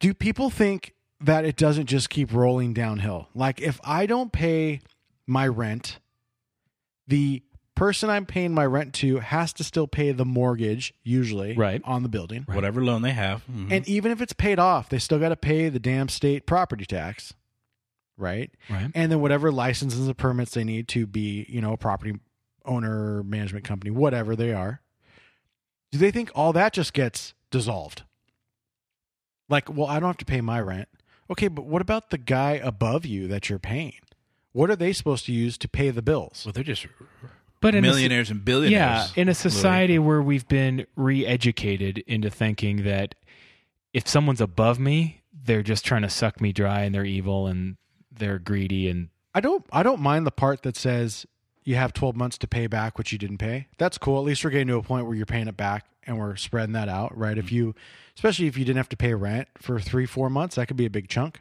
And we'll give you 12 months to pay that back. I think that's cool. Okay. I don't get the part where you get to leave your lease early, where you get to just have zero responsibility. The, the- Yeah, the ge- best part about this article was that Scott Wiener knows what he is doing, and he doesn't care. right. He literally says yeah, that. yeah. He quite literally says that. He knows what he's And doing. he uses the biggest invalidating term, but. But Right? That's like the number one I I feel your pain. but Yeah, like that that that's where anything becomes Right. not empathetic anymore. correct. Um, so the whole you just got to suck it up. He said that to restaurants. Yes. Restaurants, No, no, no, no. He said it to the Landlords. landlords. I'm right? sorry. Of restaurants. Of yeah, that's restaurants. right. That's right. That's right. I, people need to realize too. Restaurants have like zero margin. Right. They operate on Right. such. They're always teetering on bankruptcy. Right. Um, there's not a lot of money in the restaurant business unless you are a Bobby Flay or something, right? But your average person who owns a restaurant or a couple Right. operates on a razor thin margin. And on top of that, they know down to the penny, down to the second, how many tables they got to turn over on Saturday night dinner to make a profit, how many of the halibut they got to sell, how much of this they can't waste. And when you start saying, well, you can only fill 50% capacity, There's their there's model's not built on Yeah. only having. Ha- um, just imagine a restaurant in general. If you owned a restaurant, do you think you would survive if you operated at fifty percent capacity every day? Yeah, you wouldn't have gotten the space to begin with. Right. I you would have got a smaller space. Yeah. Right. Right. And and so and and you're paying by the square foot right. to the landlord. Right. And so you know by the square foot how many tables you got to sock in and how many times you got to turn over those tables every night. You can't just suddenly say uh, you can only do fifty percent capacity. Right. No, I was going to take this in a slightly different direction, but you know what? This is interesting, and it's kind of a ponderable. And um, my brother and I have talked about this in the past, and we kind of actually touched on a bit of it earlier in the episode when we were talking DoorDash and Grubhub, etc. This space is going to be really. This is just my opinion now. Uh, this space is going to be really interesting in the future because it seems like what we're seeing and almost being trained for why would a restaurant in the future not be anything more than a rented kitchen? If there are, there's probably there's certain restaurants, and I mean I've heard some restaurant owners just talking and saying, you know, uh, barely getting by with takeout or barely doing this or that. But if they're actually making it quasi work, and they didn't have to have the set down floor space and they needed less rent just and and they got less rent just because of that. Is that going to be a new model? I mean i'm kind of going now into just a pondering you know kind of hypothetical world. Well, I think So everywhere we go, there's just going to be nothing but uh, uh, roach coaches. The uh, but think about it. They're being imposed on them a new world of regulations that are always moving the goalposts are always changing the one thing that they could rely on is well rely being maybe strong but a kitchen. I need a kitchen to make the food. But beyond that i mean i've gone and done takeout and it's now a, a table at the front door so you can't even go in Right. and your order's sitting there.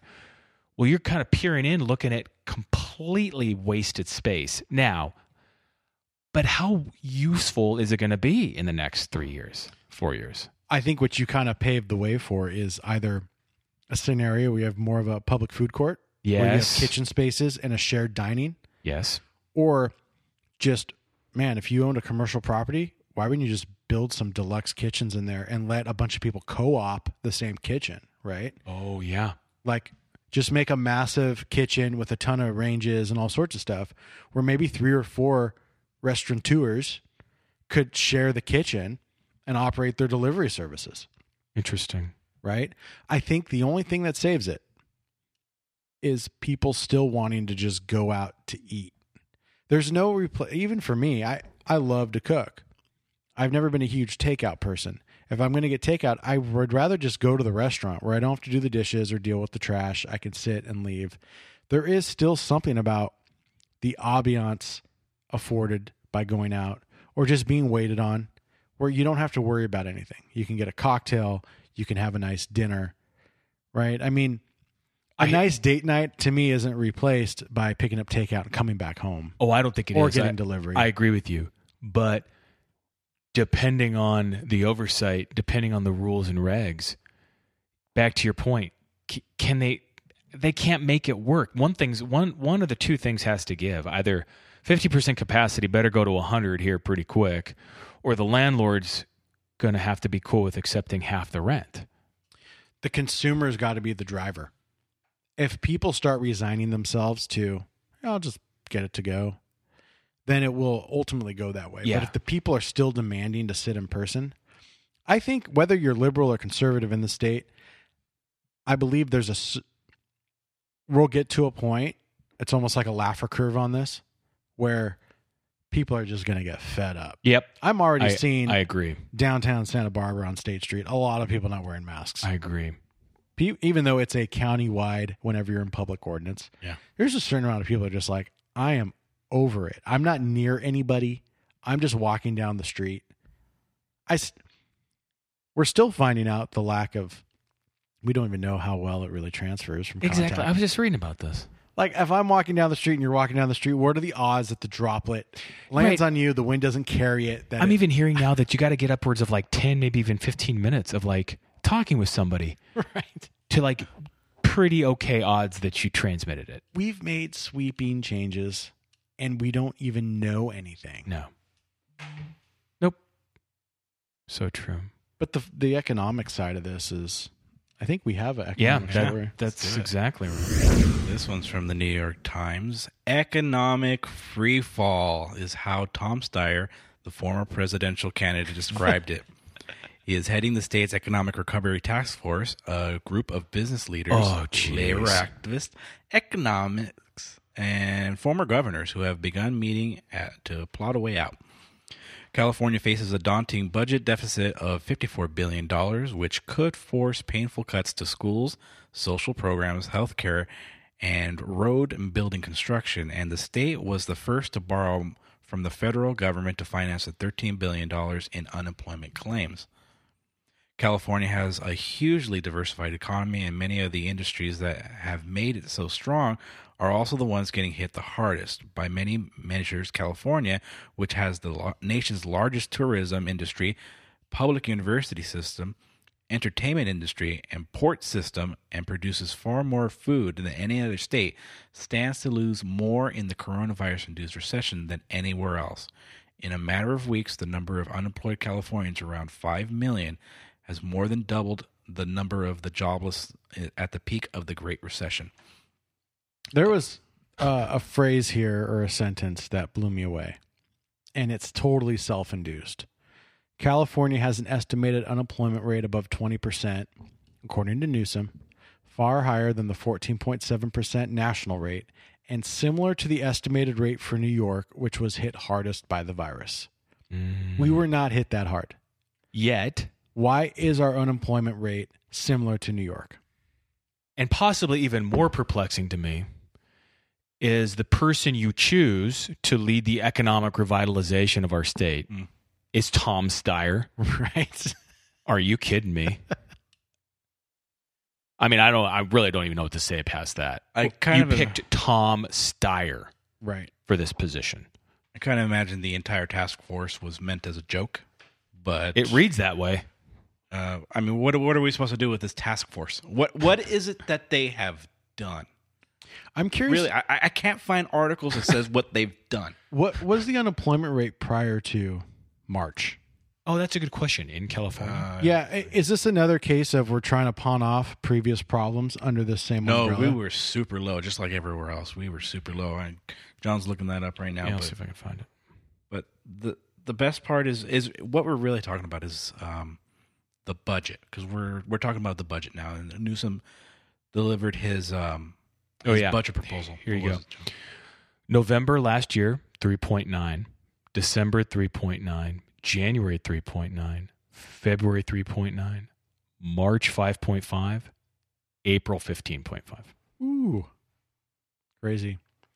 Thousands of undocumented Californians are unable to collect unemployment because of their immigration status, although the state has offered aid. Absolutely. Why not? here's here's some money. And you get a car, and you get a car. the, oh, the Oprah clip. For sure. Uh, why? Why? Why have we? Did done you? This? Let's name the. I, I got to hold on. Yeah. Here's a list of the other people on the task force. The economic. Is this gonna make me feel good? Headed by Mr. Steyer. Uh, former Disney chief executive Bob Iger. Mhm. The Apple chief Tim Cook. Uh, Janet Yellen, the former head of the Federal Reserve, and uh, Priscilla Chan, a founder Oh. of the Chan Zuckerberg Initiative. That's Zuckerberg's wife, right? The philanthropic organization she runs with her husband, the Facebook co founder, Mark Zuckerberg. That is the Economic Recovery Task Force. That is quite a. Uh, All I'm these thinking- people are so disconnected. Wasn't Bob? I was just- Iger kind of ran out. It's it's it's uh, one of those Yeah, it's qu- uh, resignation TBD. termination. T- T- TBD. Um, it's yeah. I'm sitting there hearing that, and I'm thinking how that helps. How how they'll understand Susie at the local haircut salon. I got no clue. Well, so I mean, Apple. I'm an Apple fanboy, but let's be real. They store most of their cash offshore, and they build all their stuff in China. Yeah, um, I don't think Susie at the haircut shop can open a uh, what they, it's like a double Ireland sandwich uh, tax strategy. You know, like that's that's not going to help Susie. They Keep- store all their money in Dublin, and um, but you know, it's funny because everything always is designed in Cupertino, right? Designed. just so they can try to bury the fact that everything's built overseas. Uh, you've got Facebook, which nobody trusts. I mean, Oh. if you have a pulse, you should. Notice how If you know Zuckerberg anything, you should go didn't, didn't make it to the force that his wife did. No, and yeah, and notice it that it's not Facebook; it's the or five hundred three. You mean the LLC that they set up so they could still control and donate their own shares, but not actually donate them to charity yet? Interesting. um, former head of the Federal Reserve, where we just print money these days. uh, right. Speaking of yeah, moral hazard. To me, that's more of a strategy of look, I know how the reserve operates, and this is how we can weasel money out of it, right? Like that. That's why you bring that person. Right. Um. So I, this is the other part of the article. I thought, uh, as the debate on reopening is increasingly shaped by the country's partisan divide, many conservative states are moving more quickly to restart their economies, and many liberal states like California are taking more precautions. I thought that was a very interesting way to frame it. More right? The, the conservatives are just worried about the money, and California is just more cautious. This little gem too from the article. I'm pretty sure it's the same article we're talking about. With the state mandated by law to balance its budget, experts and officials are urging the federal government to step in and shore up the state's finances with an immense bailout. A matter subject to partisan bickering across the nation, including Washington, where many Republican lawmakers are opposed to it. I think I think we're headed there. There's two real budget proposals that are currently making its rounds. One is Gavin Newsom's. Oh, I've seen right. Okay, Yes, one yes. is his. Yes. and he makes a lot of a lot of cuts. He cuts, So he yeah. does. He He, actually does cut cuts, a lot. yeah. And um, one of the one of the stipulations was, as soon as we get a bailout, then we won't cut. That's kind of his whole. Don't worry, I'm cutting, but I'm not really cutting. Yeah. because the money the money train's coming here. money train's soon. coming. Yeah. but we anticipated it's probably going to be a little while. So we got to we, we got to cut in the meantime. Now the real problem is is that the state senate has offered up their budget proposal, and brother, they have not cut a damn thing. If anything, they're spending even more money. Got to do it. and they totally anticipate that they're going to get a bailout. It's criminal on what they're exactly doing. Let me explain. Yeah, I would like. Please explain. Okay.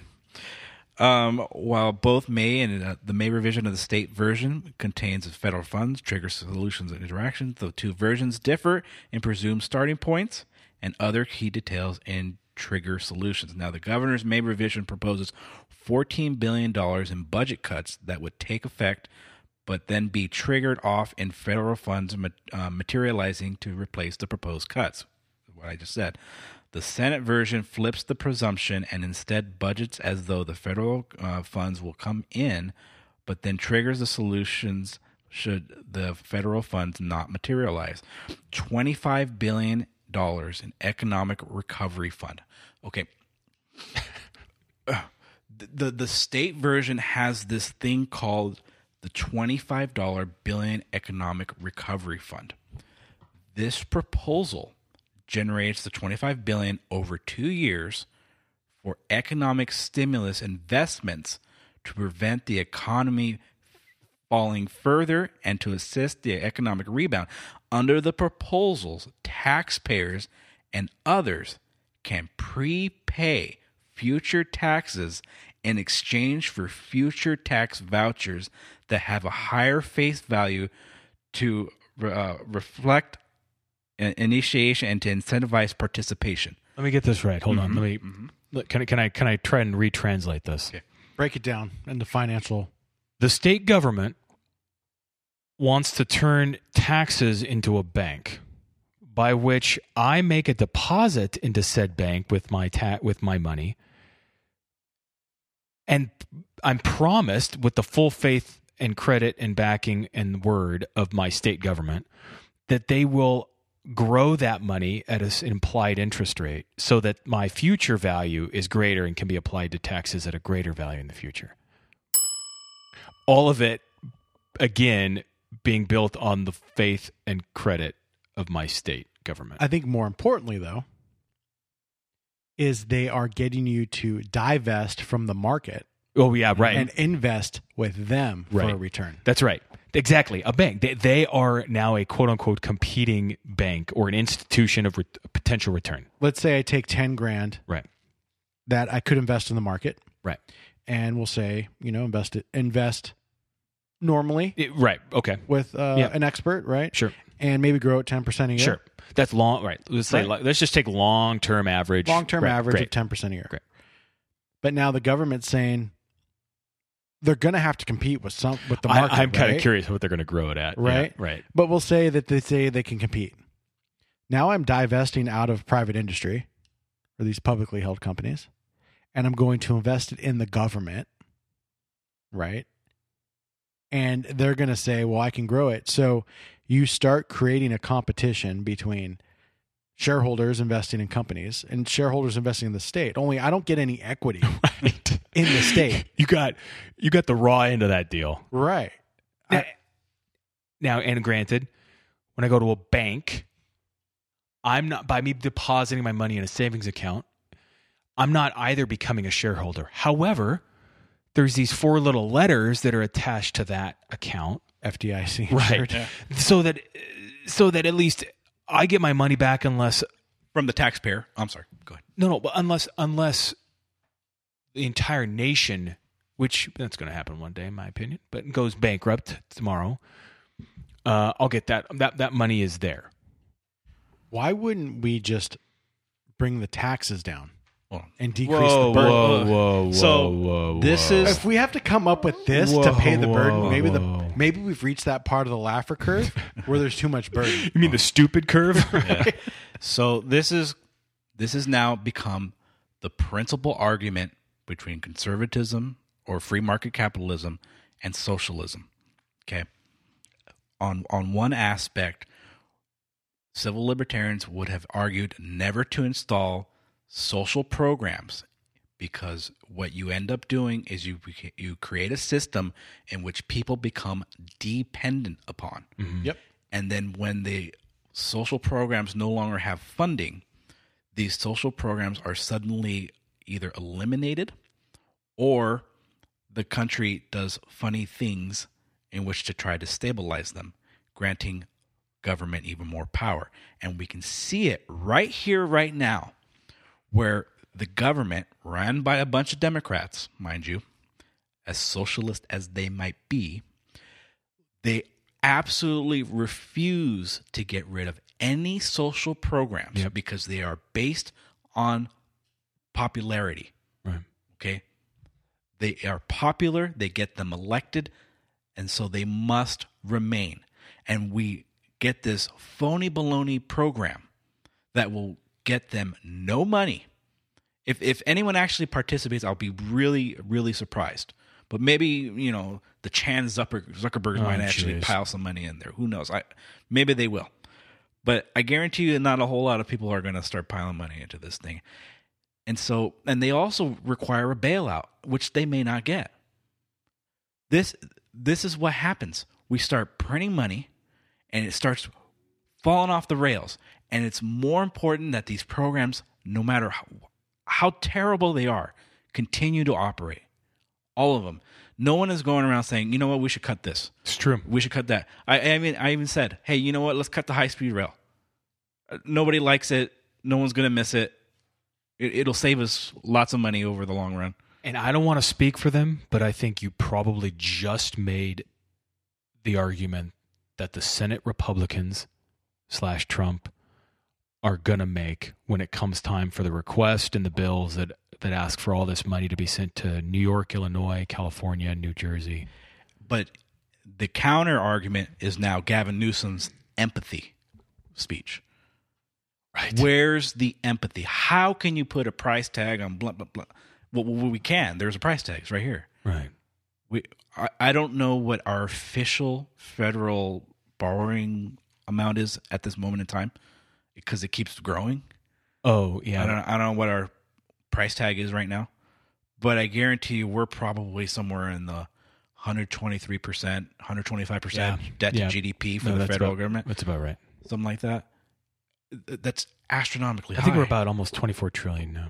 24, 24? 24, 25. It might even be more than because that. of co- because of all the COVID. Maybe I should go to uh, the debt clock and I'll give you a more. Yeah, I might be off about that. There's nothing more permanent than a temporary government program. Oh, no joke. Once these things get installed, they don't go They're away. done. They're done. And you've set precedent. And and again, this isn't like a one-off event. What happens next time? And, and like it- no one can answer that part. And there will be a next time. Totally. No, it won't. Maybe not. Won't be COVID, or it won't be uh, a, fin- a a housing market bubble. We don't know. That's that's the But whole why point. won't you know? A lot of people are hypothesizing that this will happen all over again in the fall, Right. Because we probably won't have a vaccine or anything ready for this by then. So what? We're just going to shut down the state or the country for months at a time all year long? I, the the problem is we're not doing anything right now that's actually a sustainable deal, right? No. It's kind of like No. when the submarine's going down, you spring a leak and you're trying to like put your hand over it or a piece of bubble gum. Like it's just going to pop out somewhere else because Right. you didn't really fix the pipe. Right. Right. And we don't really have a plan for any of this. And everyone's like, well, Trump decreased the pandemic response. Uh, Shut up. Like, Actually, if you probably asked like a lot of these people, at their core, they would say that the solution to the plan starts in November with getting Trump out, because my, and and to go with what you were just saying, my guess is that's what a lot of them would say. Because once that happens, and if we can get the Congress back, oh, bail out floodgates, whatever, whenever. Here's checks. I just I just looked it up. The um, U.S. debt, debtclock.org. Yeah. Uh, we're at twenty five point seven trillion dollars in debt. Our debt to GDP ratio is one thirty eight. Oh, higher than you thought. Higher than I thought. I, I was probably going off something from before COVID. Sure. I mean, it's at, at what point, John? You probably have a better idea. Is the debt to GDP really bad? I mean, what happened to Gre- Greece? No. Well, I'll tell you. I'll tell you this much: our bonds. So if, if that sort of thing happens, our bonds won't. They'll be they'll be demanded to yield a little higher than two three percent. And we can't pay that, right? No. but you don't pay it. I, and that's, I think people look at the federal, look at the federal government books and they try to, they try to use their own personal finances. Right. Like you don't pay that debt. The debt It's a- gets moved around. It's based off a fraction of your GDP. And it's a perp. There's a perp, uh, perpetual element to the Fed that Right. Like my understanding is we can borrow up to 50 trillion and I mean, still I- be within our like 80, 90% ratio or whatever where we need to be. At least that's what was out in like March, right? But it's a whole different kind of financing than Yeah. I'm not going to pretend to understand all the nuances to it, but it's not like when you get a loan out from B of A personally and you can't Look, pay it back. So much of it, right? But but but so much of it. What's critical in this, and it's just like it's the same as they use metrics and measurements, and then Moody's and S and P rates bonds, etc. But at the end of the day, what it's all based on is, and that's why the phrasing of the full faith and credit of the United States, the faith part, right? That's what's so critical in this equation is twenty five It's a trillion. fiat currency. That's right. That's right. So it's 25 trillion, 30 trillion. The the real question is at what point do people lose faith that the US government has a way to pay them that 3% beyond what they lent them? And once that faith is gone, I don't, you know, ratios and stuff don't matter anymore at some point. No one had faith in Greece. That Greece, and that's why they had to get their bonds up. I forget the exact interest rates, but like 10, 15, whatever percent before people were willing to say, okay, I still don't believe, but I'll take 10% for a little bit, at least, maybe. I know that in Europe they want to create uh, Corona bonds.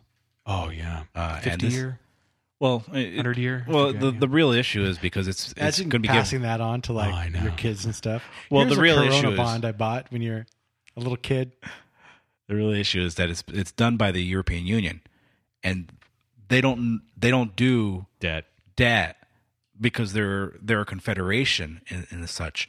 So Germany doesn't issue bonds with Greek Right. treasury attached to it because they don't want to. they formed it was a crazy deal when they formed their euro. Yeah. They unified a currency, but they did not unify debt. They did not. So each country has still their own. So they all have to deal with debt. So now we're adjusting issuing rate, bonds. yeah. yeah. It's crazy. That applies to all of them. It's right. It's a crazy. That is crazy. yeah. Uh, what you saw for the first time was a test of the EU's borders, where individual countries were shutting down to other. E- there was no free movement among the EU. It all works until it doesn't. yeah. Poor Poland. They keep getting being the scapegoat over there.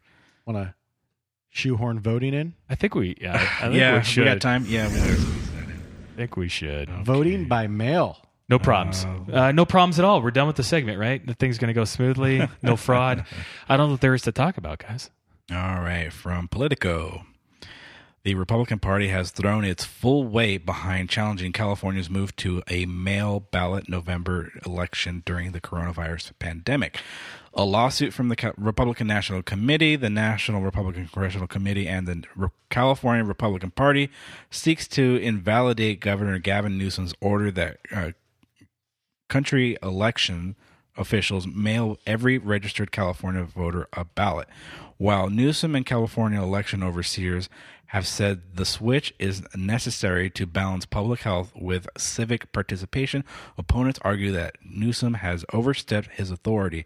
The lawsuit argues that Newsom exceeded the limits of, of the powers by not seeking the consent of the state's legislature, accusing him of a brazen power grab that was not authorized by the state and triggering uh, transgressing the constitution so in that sense in saying that you are a fascist mr newsom and you do not have the authority to point is point us one direction or another just for your own whims they're correct he cannot do that in fact i argue the fact that the state senators and the assembly can do it themselves either that this would have to come to a vote of the people. This is my favorite part because it's pandering and it gets away from what you're saying. Okay. We're on legal ground, Newsom said, arguing that public health is a nonpartisan issue. Public health. He's tying this into a public health issue. And I think that's the problem Mm. is it's kind of like um uh they're really starting to stretch everything into public Oh. health. And you could probably shoehorn any topic in the world Any topic. into public health. Any Did- topic. That's Hey, the power grab. Did I ever Same get with my global prescription warming. for a house? right? It's not good enough for public health. Oh. So No, but was the, denied. but but but it was the same tactic as global warming, right? right. Whatever you do, whatever you say, however something happens, there's a thread back to global warming. uh, I had a there's a story here to piggyback on that, just to show what can happen with mail-in ballots. I know that fraud doesn't exist. It does not Does exist. not. We are not saying that fraud exists. But here's an example. The most important part of the entire country is voting, and it's the one place in the entire country where there's no fraud. Got it? Right, right. I mean, that's what we're supposed. No, to No, that's what I've been told. Uh, so this was from Real Clear Politics. Between 2012 and 2018, 28.3 million mail-in ballots remain unaccounted for, according to data from the Federal Election Assistance Commission. The missing ballots amount to nearly one in five of all absentee ballots and ballots mailed to voters residing in states that do elections exclusively by mail. Here's the interesting part, though. The figure of 28 million missing ballots is likely even higher because some areas in the country, notably Chicago, did not respond to the federal agency's survey questions. Huh. Now, if there's one city in the nation that, that they'd be curious if they didn't respond. Now, even more curious, the 28 million ballots that are missing, that doesn't include ballots that were spoiled, undeliverable, or came back for any reason. So that is just missing ballots. That doesn't even that's not inflated with spoliation or return to senders. They're just gone. Um the same election cycle, California legalized ballot harvesting, which is interesting. And observers say the practice played a key role in ousting several Republican congressmen in Orange County in 2018, which was a long-standing GOP stronghold. So, for people that don't know what ballot harvesting is, you know, uh, if you've ever mailed in your ballot, you can allow somebody else to deliver it for you or pick it up. And they have to sign it as well. Right. Usually that's the case where because you are physically unable to do so, you're bedridden, for example. Right. And so, um, typically, a lot of states have it where it's got to be a family member or someone who lives with you. Like maybe you're an invalid, and so your caretaker can do that for you. California said anyone can do it, even paid people. The sole job of just being paid to be a ballot harvester can go door to door and collect ballots and bring them in. Without getting into Democrat or Republican or ideology. But we'll, well we all know But in our all- heads which where it's going. But if there's a candidate who's got a lot of money and a candidate who does not have a lot of money, the candidate who can afford the most ballot harvesters will seem to come out very well in that said election. So help me understand then. Let's take like a very simple how the ruse plays out. Okay. Okay, with ballot harvesting. Help me.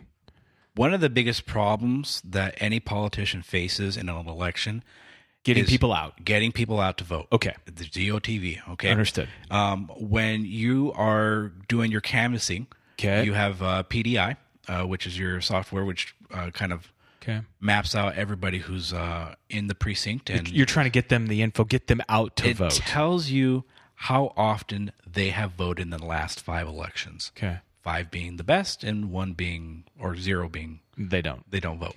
Um, there could be a reason why they don't vote. Maybe they're still on the rolls. Oh yeah. and they haven't changed it, which happens quite a bit. And then maybe I don't know, they only vote during the uh, presidential Sure. elections or something like that. Okay. Uh, more importantly, now you have a candidate who can focus on the ones and zeros, Okay. the people who don't normally vote but do have registration, Okay. and you can go grab their vote, as it were. Now help me understand what logistically what are they doing there? They well get in your car, Okay. go to the precinct, Okay. go to their home, find out who, these people who they are, Okay. and make sure that they vote.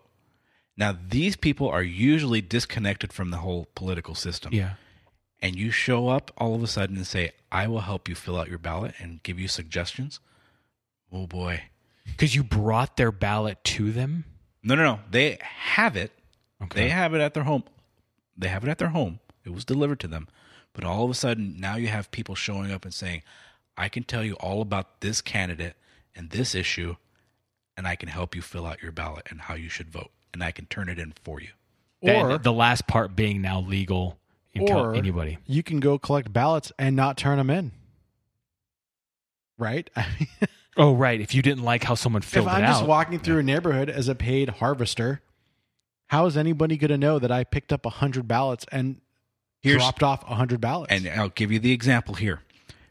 You have the data from PDI, and it says I know how they vote. it says this person's a Republican. Right. They vote five times in the last five elections, which means they're always on the issue. When those mail in ballots drop, I'm going to go steal their ballot. Can you prove it? No. Absolutely not. I'll give you statistical luckily that stuff never happens. I'll give though, you 'cause there's statistical no nuggets fraud. here. I'll give you statistical nuggets. So, uh, the top three reasons mail-in ballots were rejected. Oh, okay. Okay, for the nation, not arriving on time, not being signed, or because the signature does not could not be verified by the machine that counts it. Now, this study comes from the California Civic Engagement Project at the UC Davis Center for Regional Change. So, a well known Republican conservative uh, institution. Uh, nearly half the ballots, 48%, were discarded because they arrived late in the last election cycle. Almost one quarter, 23%, were not counted because a signature did not match a signature on record, usually from the voter registration record to the or from the Department of Motor Vehicles. And now this is the scary part because if they're matching your signature from the squiggly electronic thing at the Department of Motor Vehicles, you know, with the electronic. We all know how we sign those. mm-hmm, then your vote will not count. Wow. Okay. That was 23%. Most most mail-in ballots get tossed. And if you are if you're lucky enough and you're a big enough fan of going to your county clerk's office on election night and seeing how the process gets done and watching them open up ballots and stuff them into the machine to get counted, you can stand there and and say, "I question that one. Pull it aside." I question that one, pull it aside. I question that one, I pull it aside. They do this all day long.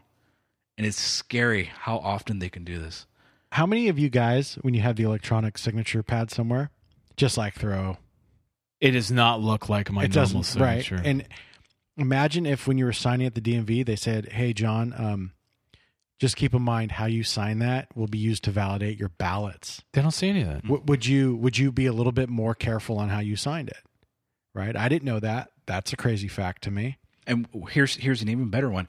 As you get older, your signature changes Oh, totally. because you get shakier. Uh, Plain and simple. there is this. This is from 2016, but I think it highlights this whole deal. The Los Angeles County Register was investigating how 83 ballots were sent to a single address at a San Pedro apartment. The ballots were all addressed to a two-bedroom apartment upstairs from um, the guy they interviewed, Mosna, belonging to an 89-year-old woman. All of the names on the ballots were different, and Mosna did not recognize the names of the ballot envelopes. Mosna and his wife took the ballots to the police and were told to bring them to the post office. So this guy basically, and they got pictures of it, you know, at an apartment complex where you have the bank of mailboxes, just two 40 bundles of ballots, two bundles of 40 ballots were just left. What's to stop somebody from snatching said ballots and just casting them? Right? I mean, Yeah. the signature verification, okay. Okay. Yeah. But on top of that, you just ended up with 80 ballots that you can do whatever you want with. Or you can invalidate them. And the the, the Or crux of it is that in in most areas, if not all of them, the county clerk or registrar or wherever you want, they don't have to tell you that your vote hasn't been received yet. So maybe you did send it in and you have no idea if they received it or not. You would like to know if you could try to follow up, but most people don't follow up. They want to know if they haven't been received. Now, I'll give you even more statistical nuggets. This one from uh, heritage.org. And because there's no such thing as fraud, there have been 1,285 proven instances of voter fraud that have been that they have been categorizing here. Of those, 1,110 con, uh, criminal convictions as a, as it goes to fraud for voting, and only 48 civil penalties. So when if Louis goes to the voting booth and he goes, "Oh, you know what? I was registered to get my mail-in ballot. I never got it, and I want to vote here in person." And then they say, "Oh, we've already received it." Too bad, Charlie. Sorry. Too bad. Right, because that's the one that takes precedent. Or worst case, you vote provisionally, you get the pink ballot, and then they don't even tell you, and it just is invalidated behind Yeah. your back. Here's here's the even scarier part um, when it comes to mail-in balloting, is that it's no longer a secret ballot. In the context that you stuff your ballot into an envelope that has your name on it, it says John on there. It says Louis on there. If someone were to open it up and go, "Hmm, I wonder how you voted," it's no longer a secret ballot. Judicial Watch um, filed a lawsuit against LA County. Those guys are back in awesome. 2016. Uh, LA County started the process of removing from its registration rules after the lawsuit an estimated 1.5 million inactive voters who have either moved, died, or become ineligible to cast a ballot. It's the first time, it was the first time in 20 years that LA County has cleaned up its voter rolls. Um, there were an estimated 5 million inactive registrations in the state as of November 16th in California. The entire state of California had a registration rate of 101% of eligible citizens.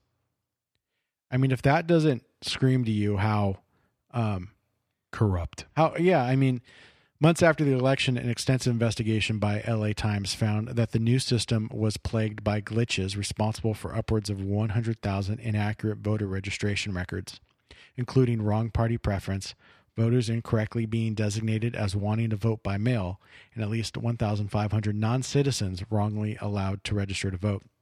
That was from the Motor Voter Act.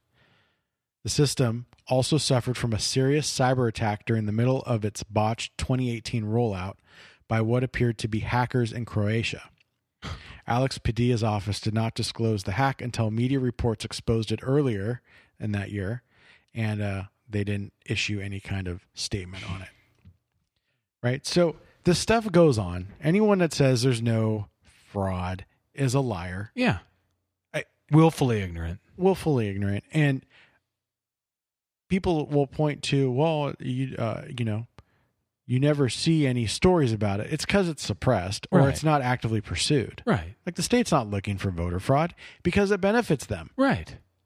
It's just like testing. This isn't- this We're isn't- not testing enough people to get real numbers. We're not Right. actually doing enough investigations to get real arrests. Well, here's the fun. In the scenario, I said Louis goes to the to the ballot box and he goes, "Oh, I didn't vote, but you said I voted already."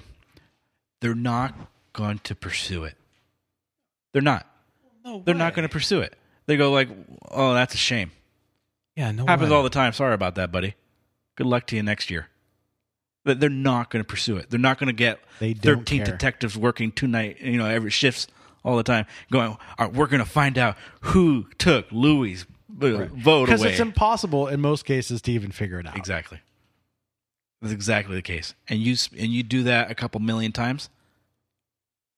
Well, on, Yeah. on top of that, uh, Hillary had 2.5 million more popular votes than Trump. And we've estimated that millions of these ballots just disappear. There's enough there to sway an election. Either way, right? Either way, exactly. But there is enough there to make a difference.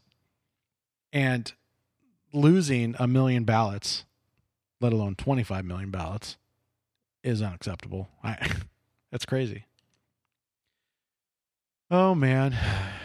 If in case you wondering, just maybe you should re-register again, get your signature on file again. What could it hurt? Give it a try. Interesting. I, I would Yeah. say if, if vote by mail becomes the mandatory in California, especially if you're a conservative or Republican, go re register now, get a new signature on there, Mm. and drop off your ballot. Yeah. Or or at least take it to the mailbox yourself. Yes. Don't ever give your ballot to anybody else unless it's a trusted family member or something. But if someone comes to your door offering to drop your ballot off, Oh. tell them to take a hike. That's a joke. Like who? Look, even, Actually, it would really pique my curiosity. I'd want to talk. I'd, I'd want to talk to him. I've never given my ballot, but I'd want to. if if someone Crazy. said some banana republic somewhere, I don't know, anywhere, said, "Oh yeah, we have public officials who come around and pick up people's ballots." People would scream to the to, to the heavens and say, "Oh, look, voter fraud!" But no, here in California, totally legitimate. It's okay, no problem. Jeez. No problem. And people know how you're registered in California. I mean, that's how you go door to door walking districts for people because there's lists that say R or D or independent or undeclared. That's right. So it's very easy to know which house to throw the ballots away at. You know? Well, that's another great episode. Thanks for depressing us, Bobby. Well, I try my best. You know, you know, there's a lot of people out there who are uh, trying to burn it, burn it all down, and uh, I am one of them. but uh, hopefully, everybody stays safe. I was watching that video of uh, of the space shuttle launch, and all was well. Wow. All was well. That's cool. Even the uh, the booster came down and landed on the platform, which is great. That is cool. SpaceX is going to be flying people to the space station now for NASA. So Yeah. that's cool.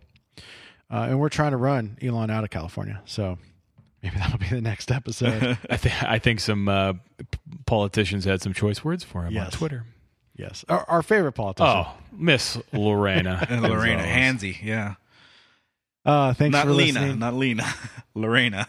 Tell a friend or multiple friends uh, if you're conservative in the state. We're basically your only thing in the podcast world that concentrates heavily on California politics. From your direction, download us on Apple iTunes, the Google Play Store, our website, calistreaming.com, C-A-L-I streaming.com. And we always get some new listeners. And so if you're brand new, Bobby has a message to send you off with, on top of Oh. wearing your mask Yes. and keeping six feet of social distancing. Help us burn it all down.